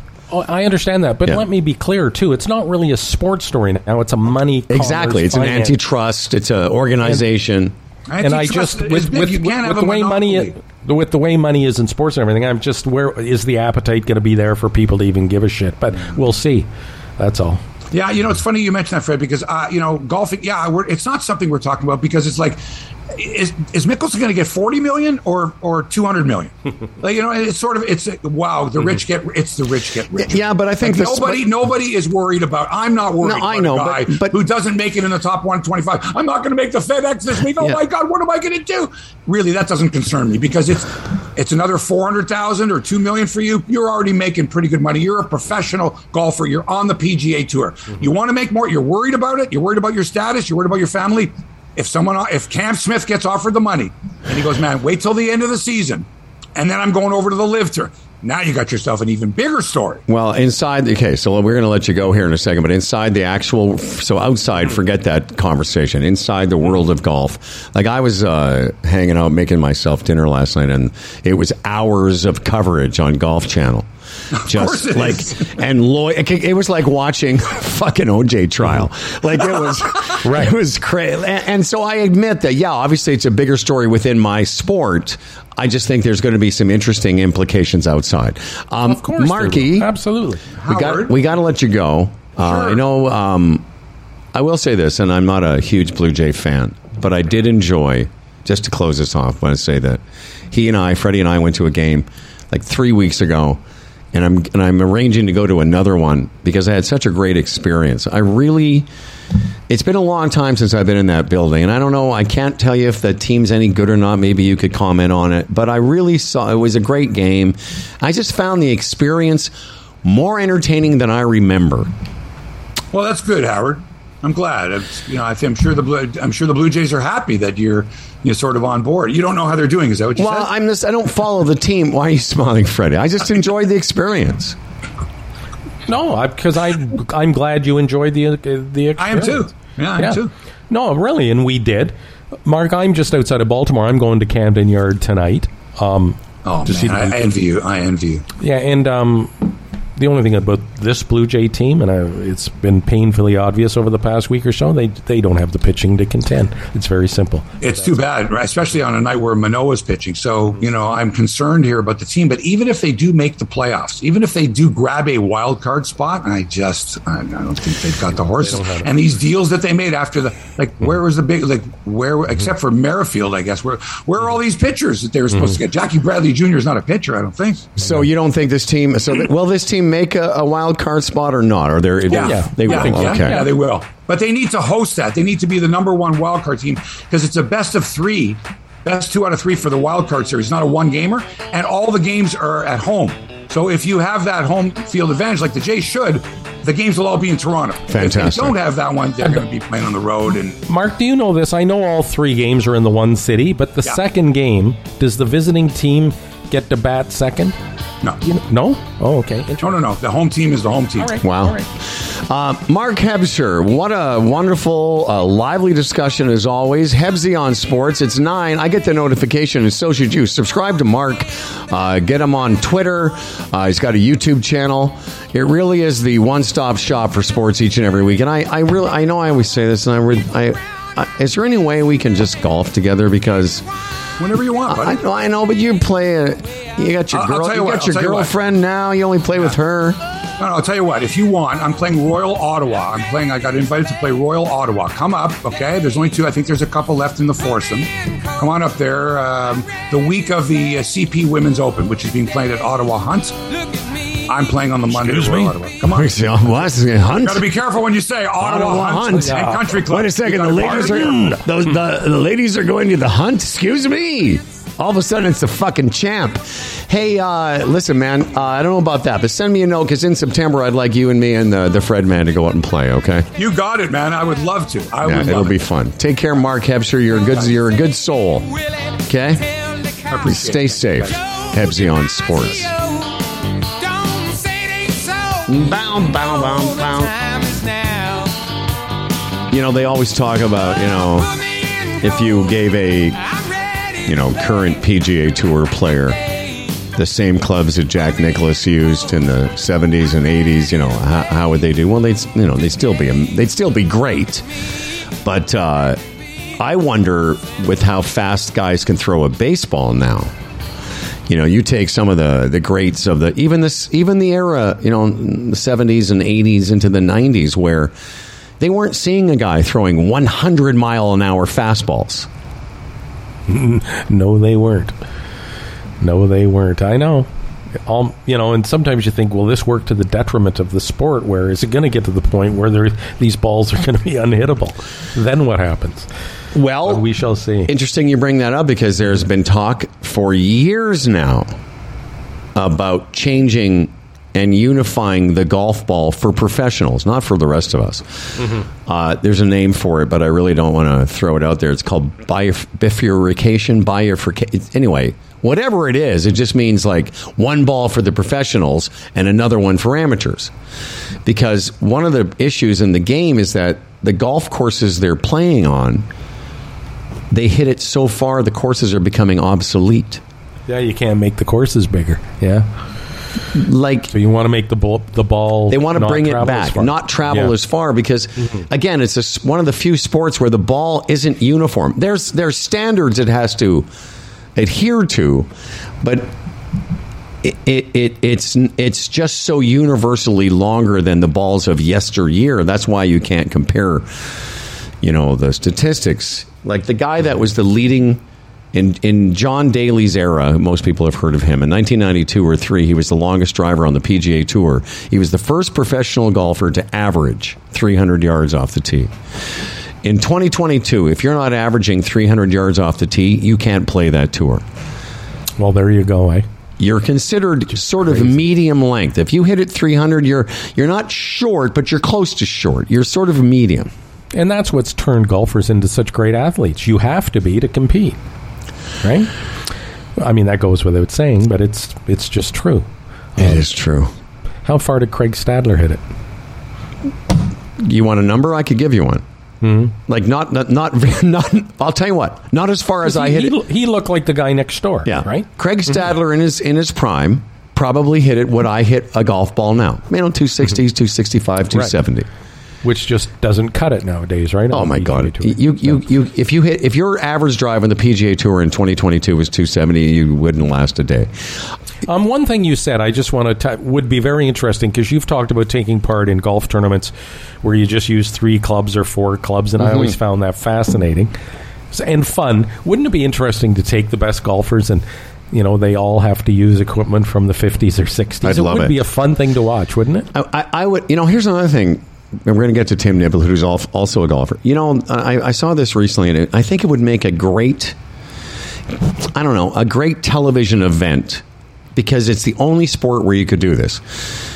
Where, and maybe not a major, but at a golf tournament, you'd have the regular coverage of the guys playing the tournament. And then you'd have secondary coverage where it wouldn't get in the way of the guys playing, where just average players played that course. And we would then get to be able to cut back from the professionals, how they played it, to the average guy or gal playing. And I think that would be highly entertaining, but it would also give some perspective. You know, you're you've got your club champion from your course, and he's there with a bunch of other, you know, three or four other good players, and just to watch them go around the golf course, I think that would be great, at least for me. No, no. Yeah, you're right. It, that sport lends itself to that type of experiments, and uh, it would be entertaining. Absolutely. Speaking of No- nobody watch, wants to watch a bunch of beer league guys play hockey. No, exactly. well, you couldn't like you couldn't have those guys playing the game concurrent with the actual game. No, no, you're right. But the the leaders could be on the back nine, and the fucking guys, your foursome could be starting off, and we get to see how they played the holes. Right. Uh, you know, speaking of a guy who is doing everything he can to add length to his average drive, and uh, you know, doing the best he can each and every day. He's the retirement Sherpa. Tim Niblet or RaymondJames.ca. Hey, Sherpy Derpy. Good morning there, gentlemen. How are we doing? Good. We're fine. Better. How are you doing, Tim? Uh, doing better, thankfully. Still got the AFib, still got the elevated heart rate. Uh, back on my Noom, full uh, speed, which is helping a lot. So the the weight's getting better and the body's feeling better and all that good stuff. So Good for you. We're making progress. Um, are you able to sleep a little bit? You're getting that back in order? Or? Yeah, I think I'm back uh, off of jet lag. Uh, last night I had a not uncommon, you know, wake up to go to the bathroom and not turn the brain off thing, but we all have that sometimes, right? So, uh, yes, yeah. we do. yeah, so I'm going to go crazy and try to go for a mile, mile and a half walk uh, after this and see how I do. I know I got up for a pee last night and I couldn't get Derringer's buyout off my mind. no kidding. It gave me a fucking leg cramp. I did. I, I woke up about 1.30. I don't know. You guys ever get these where you, your leg starts to cramp up, and Oh, you think, yeah, and you Jesus. think. I I started when it first happened. I thought, oh well, that's just a, a little because I maybe I, I don't know, moved over and tensed up, and then it went from a little mild cramp to like cut to I'm walking back and forth in the bedroom trying to walk it off, and you know I don't want to I don't know how painful it was, but it was really painful. And then you're you're wondering, is this it for me? Am I the guy now that has a leg cramp for life? Oh no, that's what I think too. Will this ever go away? Yeah. The way it feels right now, how can this go away? I don't know. I I'm going to have this forever. At one point, I was thinking, if I call 911, what do I tell them? My leg's cramped up. I can't get back to sleep. Um, let's talk uh, money. And uh, this is a great question. How does your mortgage fit into your financial plan? That is a really interesting thing. I don't know if we've talked about this, Tim, but give us, uh, fill in some of the blanks for us. Yeah, I don't know that we have either. Uh, we do, of course, with clients, but I was talking with our buddy Mike Kazarian, a fine mortgage broker, uh, yesterday, and thought this would be a good topic, right? I mean, when you think about it, our mortgage for most people is probably the biggest payment they make on a regular basis every week, month, however they're they're paying it off. And this year, especially, there's been so many changes of the dynamics of things with the interest rates, of course. And most people probably haven't really paid attention to whether they should do anything differently than what they are. and and there's a there's sort of a tipping point too, um, whereby it makes sense not to pay down your mortgage because money could be realized better outside of that. Explain that. Yeah, I definitely suggest uh, we've been there for at least a decade, probably longer, but uh, a long time, right? With how low, Fred, the interest rates have been, of course. I still think we're there. Um, uh, you know, sensible investments are going to return uh, a few percentage more for sure than what the interest rates are. So if you think of how companies get created, the the Amazons, the Apples, whatever uh, ones that don't start with A of the world, I mean, they've used other people's money to create these incredible businesses. We can do that individually by using other people's money to invest in incredible businesses. Um, and I guess that sort of leads into the idea of people are they taking advantage of the equity in your home? I mean, I think. I, I- mean, my question again, uh, it's not part of it, but I wonder: is there a nervousness around doing that, Tim? You know, using the equity for investment because people think, oh, if I do that, you know, I'm going to be clawing back and then have to pay it back when I sell the house. Yeah, it's um, how's that go? First, it's uh, ridiculed, then it's understood, then it's thought of as common, or you know something to that effect, right? I think that was page two eighty three of some Tony Robbins book I read, but Okay. uh, Yeah, it, it, it's it's not something most people do, but if you if you follow wealth like success leaves clues, uh, again, lots of wealth is created using other people's money, right? So in the GTA, it's not uncommon to have hundreds of thousands, if not more, of equity in your home. So if you had half a million dollars sitting in a suitcase, would you just leave it there doing nothing, right? You'd probably consider uh, making it work for you, utilizing it for you. So, uh, you know, you don't have to go whole hog or anything, but yeah, think of it. If you, you know, we've talked about the power of compounding many a time over the years. If you can make 2% extra on a hundred grand for 10 years, that's a lot of money that that adds up to. That can uh, pay the mortgage down if if that's truly your goal. Uh, that can take the family on a great trip. That can you know put an extension on the home. All kinds of things. So we've got this energy in our home, in our equity. It's uh, good to look to use it. Okay. Um, even the aspect of internal investment, wha- what I'm talking about is um, home renovations, taking equity and making your home better for resale, and you uh, you being able to enjoy it more while you're there.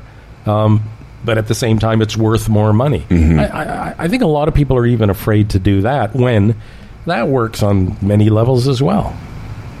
We're in the midst, Fred, of doing that right now. We're we're Mm-hmm. blessed with a beautiful backyard, nice, uh, a big, got a ravine, nice suburbia lot, and all. And we're just getting some landscaping done and everything. We're just going to add it onto the mortgage. The money's super cheap, uh, so why why sit on all this equity in a home we're hoping to you know live in for another twenty years or whatever? Well, Enjoy yeah. it now. I was just saying, and, and you get the in- so you use the money that's in there to enjoy your property now that ultimately might lead, not necessarily, but Right. lead to better outcomes at the end. But in the in the now times, you get to enjoy it.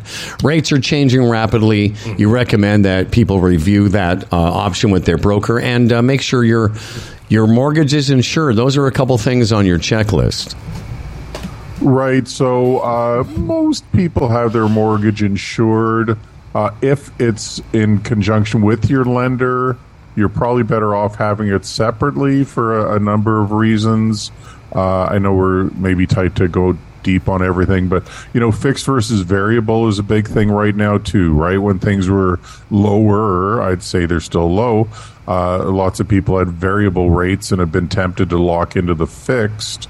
One trick I've always used is I look at what the banks are charging for the one three five because they got billions at stake, and that really tells you where they think things are going to to go. So probably still better to stick with variable for people and pay the rate it would be as though it was a fix. Then you got the best of both worlds. Fantastic. Um, and uh, when you said uh, you were going to go for a walk today, when will you be making your triumphant return to uh, the golf course?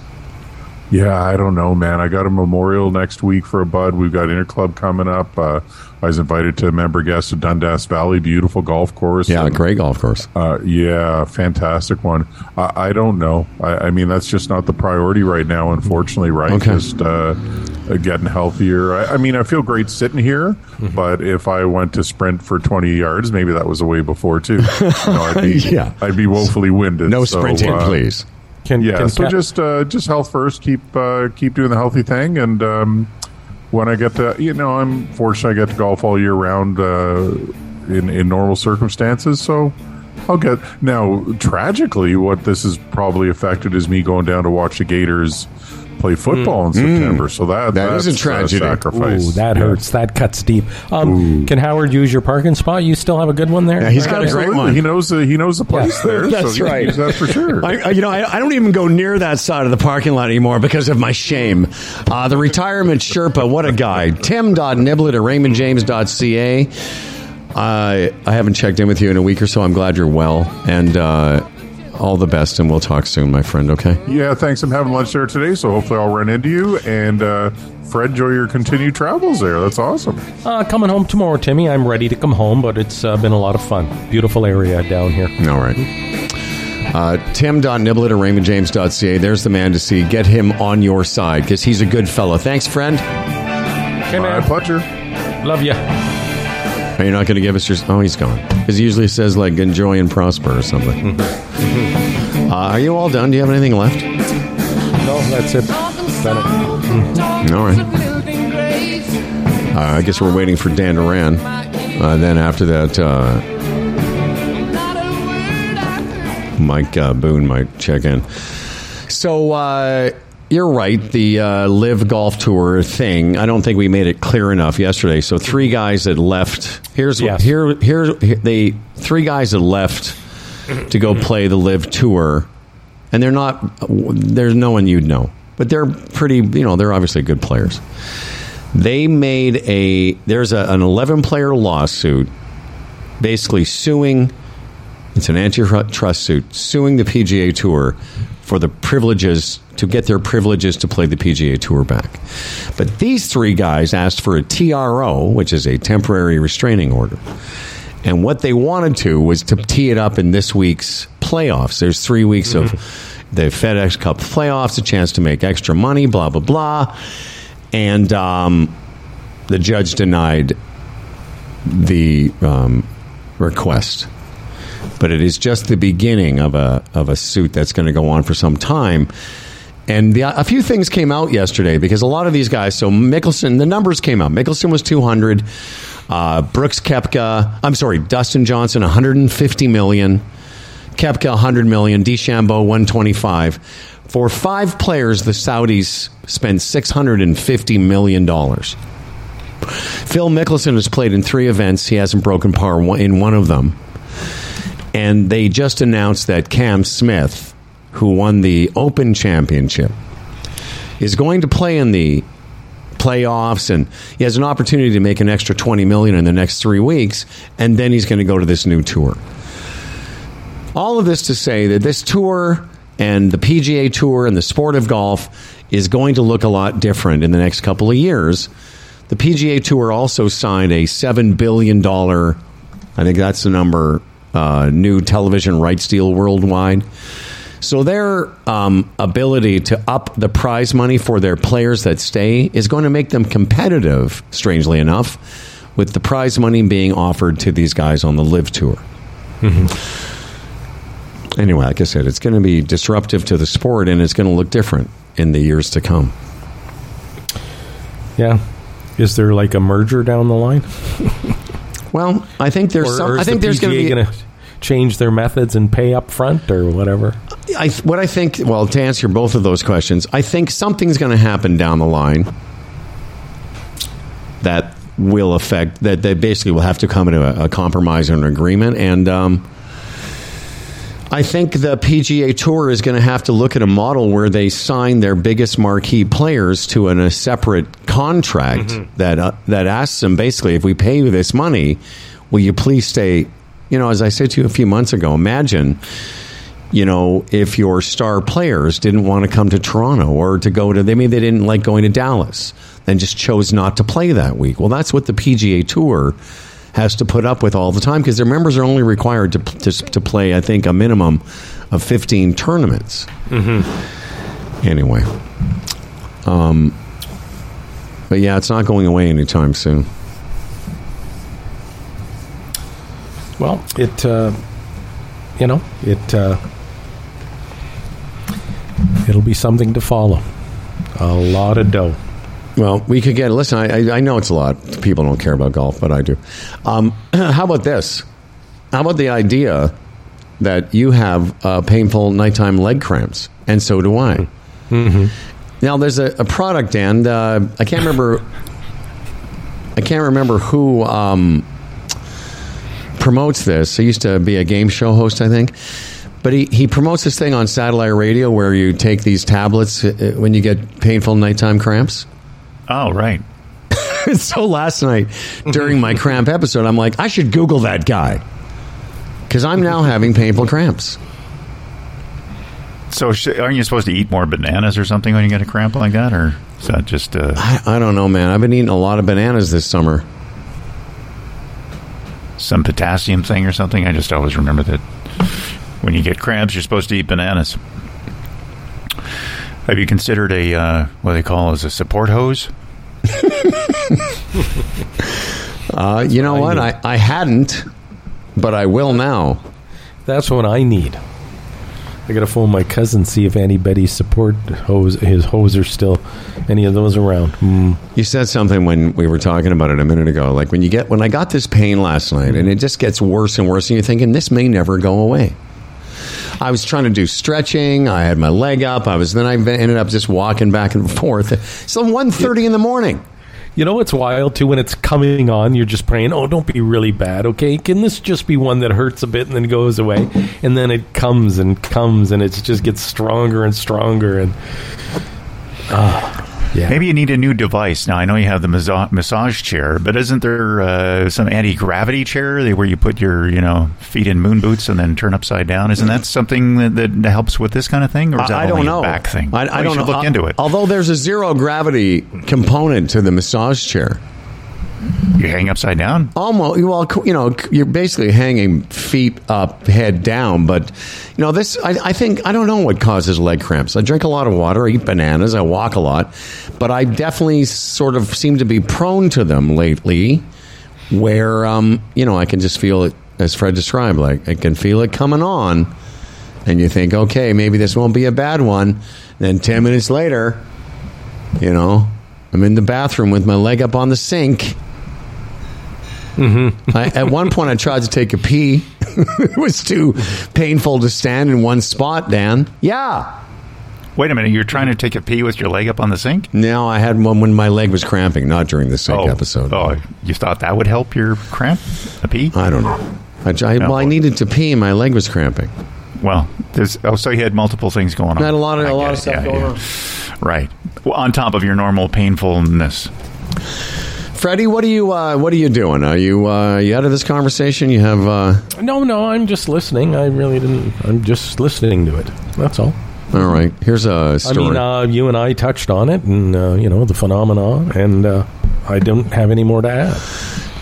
Uh, BC Lottery is uh, looking for somebody that has a $15 million lottery ticket that is going to expire on Saturday. Here's my question to you, to you two chaps. If you found a lottery ticket on Sunday,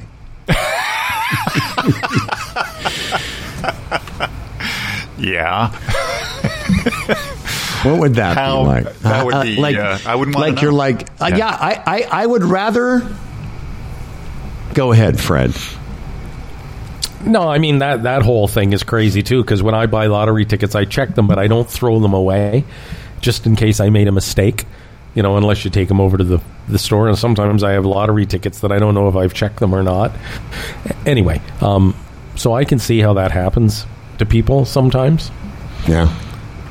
They just lay around, and then yeah, I never buy lottery tickets. I, I don't even remember the last time I bought a lottery ticket. Mm-hmm.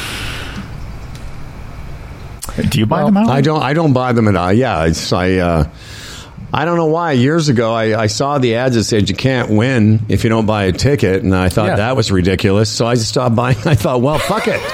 you got to be in it to win it. Yeah. But I just think about the person. It's Tuesday, uh, Wednesday, that is going to, you know, rummaging around in a drawer somewhere on Sunday morning Mm-hmm. in BC and finds a lottery ticket, goes and checks it, sees that it's a winner, but it's expired. Like, how do, what can you not go to the lottery corporation and say, "Hey, dudes, I got I got the thing now." I don't think so. well, it's, because it's a what- lot of money. the There's co- rules. There's rules. What would the cutoff be? Yeah. So Yeah. it's this day, it's that day. It's not like, oh, okay, it's only one day, so we'll honor the ticket. well, So- I, I, is there not a um, wait, oh, is there not like a any recourse? Like, come on, guys. Well, what I don't understand is why they even have those restrictions at all. Right. Was it why, why? Like, why after a year is it no good? Like, I don't understand that. You know, what's that? Like that whole gift card controversy. Remember, if you didn't use it, you'd lose it, and Yeah. the government stepped in and said, "No, nah, no, nah, you can't do that." Well, why are lottery tickets different? No, I don't know, man. Well, it's probably this on the books, so it's it's an accounting thing. So it's a liability. If you've got all these winners uh, accumulating that are not claiming, then you still have to uh, honor it, and then the accounting will have to. Well, we've got ten million dollars. We you know we want to you know deploy, but we can't because we have to you know keep this huge thing on the go Yeah. for for liability. So what? Back. I'll, so I'll ask once again. It's Sunday. you found the lottery ticket. You've accepted the fact that it no longer is worth fifteen million dollars. You were literally minutes away. You could have found it at eleven fifty-eight Saturday night. My question then: What's that Sunday like? Not good. That's when you need to call the chamber plan and uh, get some uh, help. Counseling. Counseling. right. Yeah. I don't know, man. I don't know what I would do that day. That day would be a that would be a difficult one. I'd say. I try not to think about it. In fact, if you look at a ticket and, you're, and it's over a year old and you're not sure whether you've checked it or not, just rip it up. Save yourself the save yourself the pain. Well, I know. Listen, I don't know what kind of strength you need. I don't have that. I don't have that. I don't know what I would do. I don't have the kind of strength to withstand a day late lottery ticket worth 15 million. Forget 15 million. 150,000, 15,000, I don't know, 1,500. Yeah, I I, I'd be able to suck it up for 1,500. Yeah. Well, I read a story two days ago. Revenue Canada has like $1.5 billion of unclaimed tax returns. Like, what? what's with those people? They say, you know, people have moved, their addresses changed, or for whatever reasons, or they. Yeah. Yeah. $1.5 billion of money that's owed to Canadians for overpayment or whatever, and it just sits there. Yeah, I Dan's. mean, on some levels, that's even worse because it's just there for the taking. It's yours, and you and you don't take advantage. yeah, Dan's probably thinking, hey, can I borrow some of that? Now, here's to a fella named Dan Duran, a hell of a guy with a hell of a big one, the quintessential anchor man. His voice is nice and low. Dan Duran, the anchor man comes. As for credentials, he has none. Can't tell a headline from his bum, but his voice is nice and low. Dan Duran, the anchor man's here. He's prone to falling off his chair, but he's got a big wang, so he don't care, and his voice is nice and low. My voice is nice and low. And now, live from Lakeside, a beautiful vista in the background. And don't be intimidated. Toronto Mike, our producer and podcaster extraordinaire, is going to sit in. I mean, I, I, normally he comes in after the news, but he's uh, a bit early. Is that going to be okay? Are you going to be, hey, this is my time? He's listening to a different Hello, Mike. program. No, I was talking to Dan. Dan, are you okay with Dan, Mike? not for me. Oh, oh, Yeah. I, am sorry. I thought you were talking to Mike. Yeah. No, I'm fine with uh, all kinds of people chiming in and giving me their opinions. And by the way, we should before you go on the news. Did you ever explain, Fred, the the guy in the background of your? You explained it to me, but I don't think you said it on the air. And I want to do this before see- I forget. Yeah, There's two guys. John Ellefson, he's from Buffalo. And the Buffalo baseball stadium, I think they used it for a baseball movie. It may have been The Natural or something. And rather than bring in extras in the thousands, they created these cutouts and put them in the stands throughout the stadium. So in long shots, it would look like the stadium was full. And he got one of the, uh, he got one of them, which is actually two people. And it's really quite, um, that's cool, huh?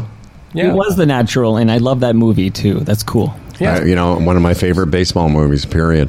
Love it. So these two gentlemen behind me were in The Natural. Amazing. And and and strangely enough, the gentleman uh, in uh, the panel there probably did the newscaster role. Good afternoon, ladies and gentlemen, and all the ships at sea. I'm Dan Duran with old timey news voice. Uh, let's get right speaking the news now. Here's Dan Duran from the 1940s. Pelicans don't party. Police in Indiana have arrested a man they say was caught drunkenly running around the campground with a pelican. The Madison County Sheriff's Department received a report that three inebriated men had caught a pelican and were carrying it around the campground. So the responding officers came by and said, "Hey, listen, guys, you know, calm down. Migratory Bird Treaty Act. Can't play with a pelican." They, uh, then they got all upset. They started flipping off officers, and then the pelican guy got uh, arrested for grabbing one of the officers' vests. Now you can't do that. I guess you can get off with a warning for carrying around a pelican, but don't uh, don't bug the officer beyond that. Okay, just give me some context. Where was this again?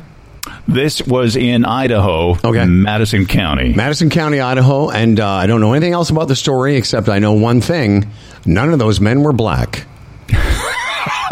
How do I know that? Because you described somebody grabbing an officer's vest and wasn't shot. And not shot, yes. Yeah. You're probably Oh, oh. right about that. And the other thing is, it was in Idaho.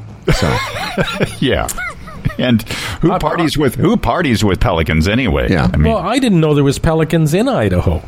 well, then now, now you it's turned into a nature don't know. program. yeah, Aren't don't they know. like a warm weather bird? fucking know. Pelicans? Anyway. Who knows where pelicans go? Uh, Dan Duran does. Uh, Dan Duran, will you uh, help uh, finish off this uh, very long Humble and Fred work week of two days?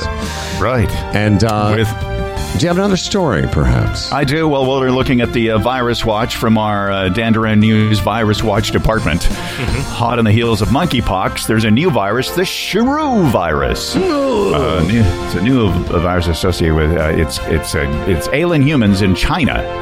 Calling, ca- causing human illness. It's a zootronic, uh, zoono- z- I can't ever say this word, zoonotic, zoonotic virus. It's basically a virus that transfers from animals to humans. And this one is not actually called the shrew virus, it's called Langya. Langya.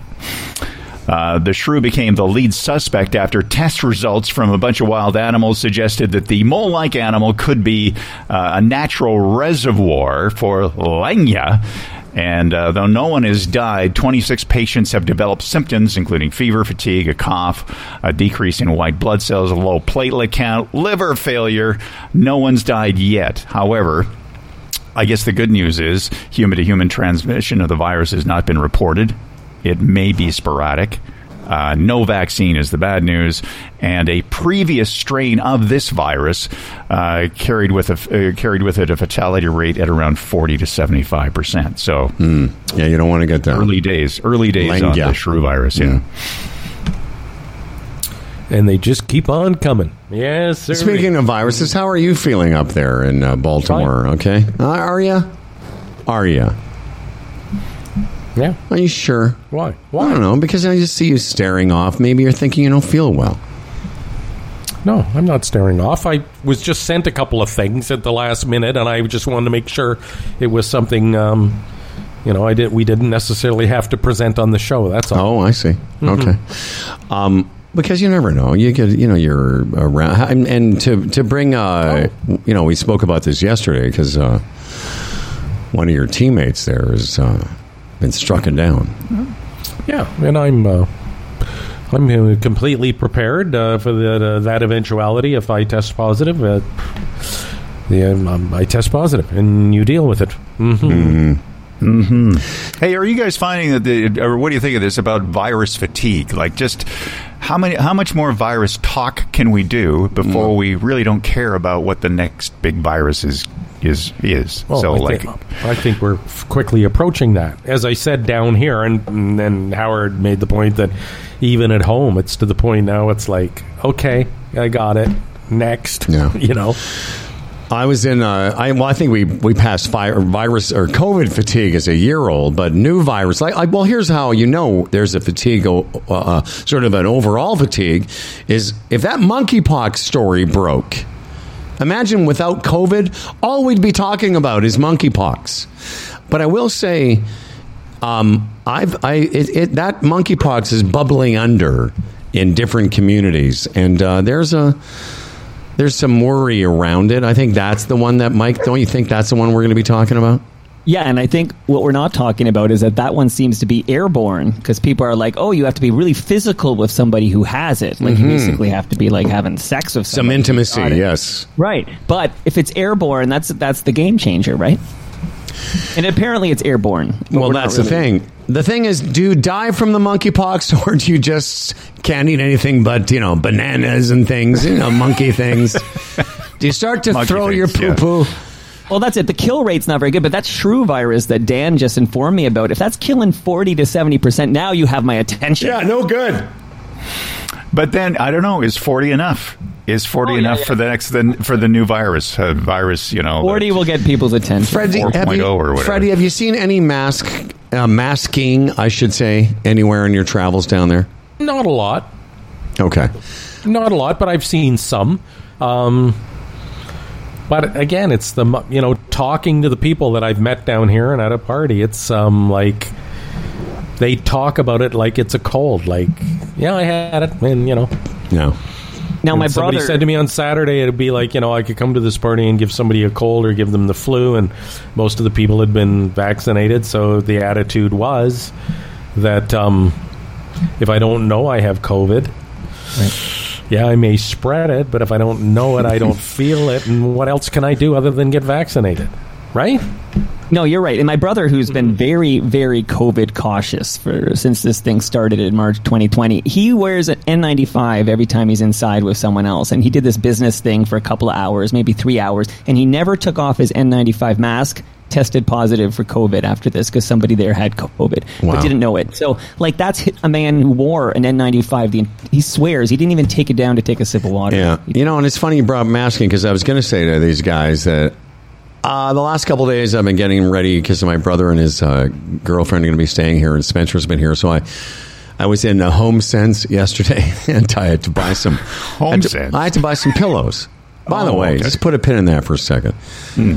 I said to my uh, ex-wife Randy last night, who came to pick up Spencer, I said, I had no idea that HomeSense during the day is where all the ladies are. Like, honestly, I walked in because I was just going to grab a few pillows and get out of there, but I sort of lingered. I did a couple of, I don't know if you guys have ever done this, like a stalking pass where you're like, you know, I mean, stalking a woman. Like, I'm not, not creep, but I was like, I saw somebody and I went around to the other end because I wanted to have a look again. And, and the place is filled with, you know, women of an appropriate age for the Hellman. It's a MILF factory. It is a MILF factory. You know, I did that yesterday in a record store. We went to this record store in Baltimore, you know, that has all old albums and stuff. And I did the pass around to the repeat because there was a woman there, I'd say maybe in her mid 30s, um, wearing white cotton pants, and I could clearly see a thong. And when I first noticed it, I thought, whoa, that's interesting. See- so just just to make sure I saw what I saw, I had Did to a little pass around, exactly. pass around to see it again, and it was confirmed. well, so I, I don't know that that's creepy or stalking, but I did that. No, it's so I- creepy. It's it is creepy. That's all creepy. Yeah. Whatever, No, but it's not. it was quietly creepy. I didn't approach any woman, but I did do a one pass around. There was a mother daughter uh, couple, and uh, Steady creeper. and uh, no, and the, the young the daughter was probably early early twenties, and the mom was probably late forties, fifties. And I, of course, go oh, mother daughter, which is a creepy category. But uh, you know, I just I said to Randy last night, I said I had no idea that's what I should do. I should be going to HomeSense during the day and just be like asking questions. She said what you should do is approach a woman and say, "Excuse me, can you help me? I, you know, I'm I don't really understand. is- What is the difference between sea salt and the pink? Blah blah. You know, ask some question and then I strike a conversation. Is 300 thread count enough? That's right. For this No, sheet? Howard. Here's a better. Here's a better thing. You go to the woman and just say, uh, "What would your husband prefer, this Right, or this?" And yeah. she'll say, "Oh, actually, I'm divorced." Oh, I And like then you start your convo. This pillow. God, what's better, the salt or the pink? That's right. How would you like to? How would this pillow feel under your back? Here, let me let me see. Um, do you really think that's creepy? I don't think that's creepy. If you see a young, attractive person and you notice them, and then maybe do a, a pass by to Nah, the pass by is the creepy part. Okay, let me say, Why? a sixty-something-year-old man doing the loop around to see if she's wearing a thong. My daughter, my eighteen-year-old, would basically tell me how fucking creepy that is. Oh, Like, I for could hear sure. her Well, voice. she But- didn't know. But amongst us fellas, you know, it wasn't done in a creepy Natural. manner. It's the natural. No, I get it. I'm just channeling my Yeah, no. 18 year old daughter who Oh, likes yeah. to tell me all the creepy things. I'll tell you, Boone. Like I, I have two of those, and uh, the list of things that you're not allowed to even think or know is quite something. Uh, Boone Boone, uh, we're going to be talking after the show. Stick around for a couple minutes because we're not 100% sure now about next week. We Oh. might make an audible call. Uh, we could throw in an extra show or two, but I just want to go over that. Uh, Freddie's coming back from Baltimore. Safe travels. Thanks to the retirement Sherpa. Mark Hebscher, Jackie Delaney popped in. Toronto Mike, obviously, uh, great podcast. And Mike does have an update, though. Um, we're not ever going to get into the podcast awards. That's not going to happen. But, Mike. Yeah, you don't want to be in those those uh, awards, anyways. But this is very brief. But you mentioned Al Waxman in Order of Canada, so I did a little homework. Okay? Yesterday, so you yes. had Stacey Allaster on. She is a companion of the Order of Canada. That's a height that Al never reached. So Al, yeah, he's a member of the Order of Canada, but he never got promoted to the companion, which is the top tier. So I said, okay. What companions of the Order of Canada have been on Humble and Fred's po- podcast? I was curious about the podcast. There are two members in addition to Stacey Allaster. Okay. Anne Anne Murray. Oh, of course. Yes. Anne Murray, who appeared on Humble and Fred, uh, she's a companion of the Order of Canada and astronaut Roberta Bondar. Yes, of course. Oh, of course. Oh, so three companions in podcast history. And, wait, wait, and and so Al was the highest ranked. He was the, the actual order of like. No, no, No, he was lesser. opposite. He was He's lesser. Yeah, that's like an entry level, and sometimes you. I think uh, Stacey mentioned this, but you can skip that bullshit level. Like I think Dan's up for that level. Like that's At easy to get least. into, right? So Order of Canada, they toss those out like candy. Okay. Companion, that's top tier. That's top and tier. Elite, elite, uh, and you have three members that are there, but Al never ra- made it to companion. So, what exactly is the criteria that Dan Duran would uh, qualify? What? What, what, what,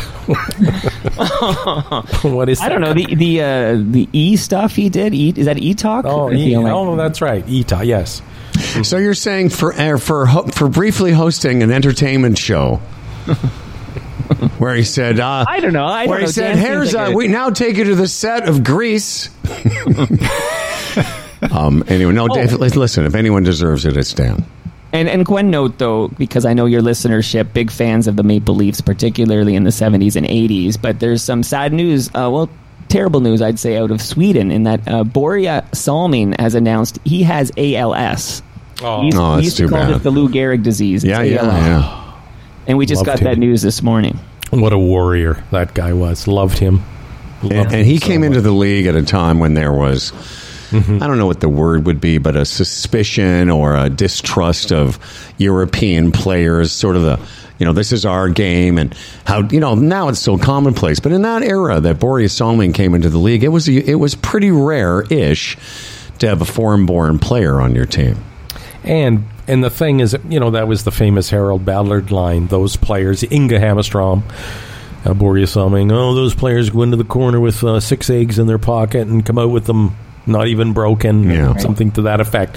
But Börje Salming turned into, well, I use the word warrior because during those series against the Philadelphia Flyers in the mid 70s, he'd be cut and bleeding, and he just, he was amazing, that man as a Maple Leaf, a great Maple Leaf. Yeah, and what a shitty disease to get. I mean, there's no great disease, but you know, ALS, the, uh, your body wastes away while your brain is preserved. I mean, like it's, it's almost like the it's a weird like the opposite of Alzheimer's. Your brain is wasting away, and oftentimes your body is fine, you know, until later stages, but. Mm. You know, it would be the like that one I always think about. Like, okay, you still are fully cognizant. You're still aware of who you are and your surroundings, and you're you're you, except your body isn't you anymore. Those are the symptoms. What do you mean? Well, ba- yeah, symptom- basically, his Basically, body wasn't behaving yeah, it's how a it always muscular did, and he's like, disease. yeah, Yeah. yeah. Mm-hmm. Mm-hmm. and everyone it's a different rate for everybody. It's progressive. It's but yeah, I think Howard, I'm with you. This is the worst one of all because the brain stays intact and the body just starts giving out on you until you can't even speak anymore. It's the worst. It's progressive. I mean, and and however you, you know, your body met- metastasizes things or whatever, but you all end up in the same place. You end up not your body you're, to the point where you're in a wheelchair. At, at the end, something is breathing for you, and eventually you can't breathe anymore because your muscles. Uh, that connection between your brain and your body just goes away. It's so fucking weird. Wow. Sucks. Are we going to have a discussion about Börje Salming and not mention, uh, you know, one of the most famous aspects of Börje Salming? the hammer. He was the Well, they Dan call- Duran of the Maple Leafs. Yeah, they, they called him the king. Oh, Ann Rohmer once told me uh, That was his in- nickname. Dressing. Yeah, she, she said she says it was like as long as your arm. She said it was very impressive. Yeah. Yeah. You know What's he do that, with that uh, yeah. Exactly. That's just going to be laying there. it's going to be laying there. Yeah, I don't know what I would do. Someone said, "Hey, you got ALS. You've got about you know eight to ten months before uh, you won't be able to use that." But I would just spend all day furiously drinking. Oh, you- Maybe you I talk have. about you talk about all the symptoms. I'm thinking it sounds like being 66. I was going to say, I'll spend my last eight months drinking it. I think maybe I have ALS now. Oh. all right, Dan. Should we call Dan the king? oh, he's beyond that. He's the emperor or the whatever. No. What's Anyway. what's above a king? I don't know. Jesus, baby Jesus. Yeah, God, I think. Dear baby Jesus. Hmm. Make sure nothing bad ever happens to Dan Dan's takes a pee-pee deep breath and waits for this segment to be. to be over. Hmm. Um, all right. Well, we're going to be doing some shows. We're not sure if we're going to be doing them next week, but there will be shows again, and we're all, we're not far from uh, the time to get serious. Back to doing three and four shows a week. Uh, Mike Boone, thanks for hanging in here. Dan Duran, say so long for the people. This episode of Humble and Fred was brought to you by Bodog, GigSky, the Retirement Sherpa, the Chambers Plan, GoDaddy, and Health Gauge. Email us, humbleandfred at humbleandfredradio.com. Like and subscribe. Do it. For Humble and Fred, I'm Dan Duran. Nothing creepy here. Just move along. There's a destination a little up the road from the habitations of the towns we know. A place we saw the lights turn low. The jigsaw jazz and the get fresh flow. Pulling out jobs and jamboree handouts. Two turntables and a microphone. Bottles and cans and just clap your hands or just clap your hands. Where's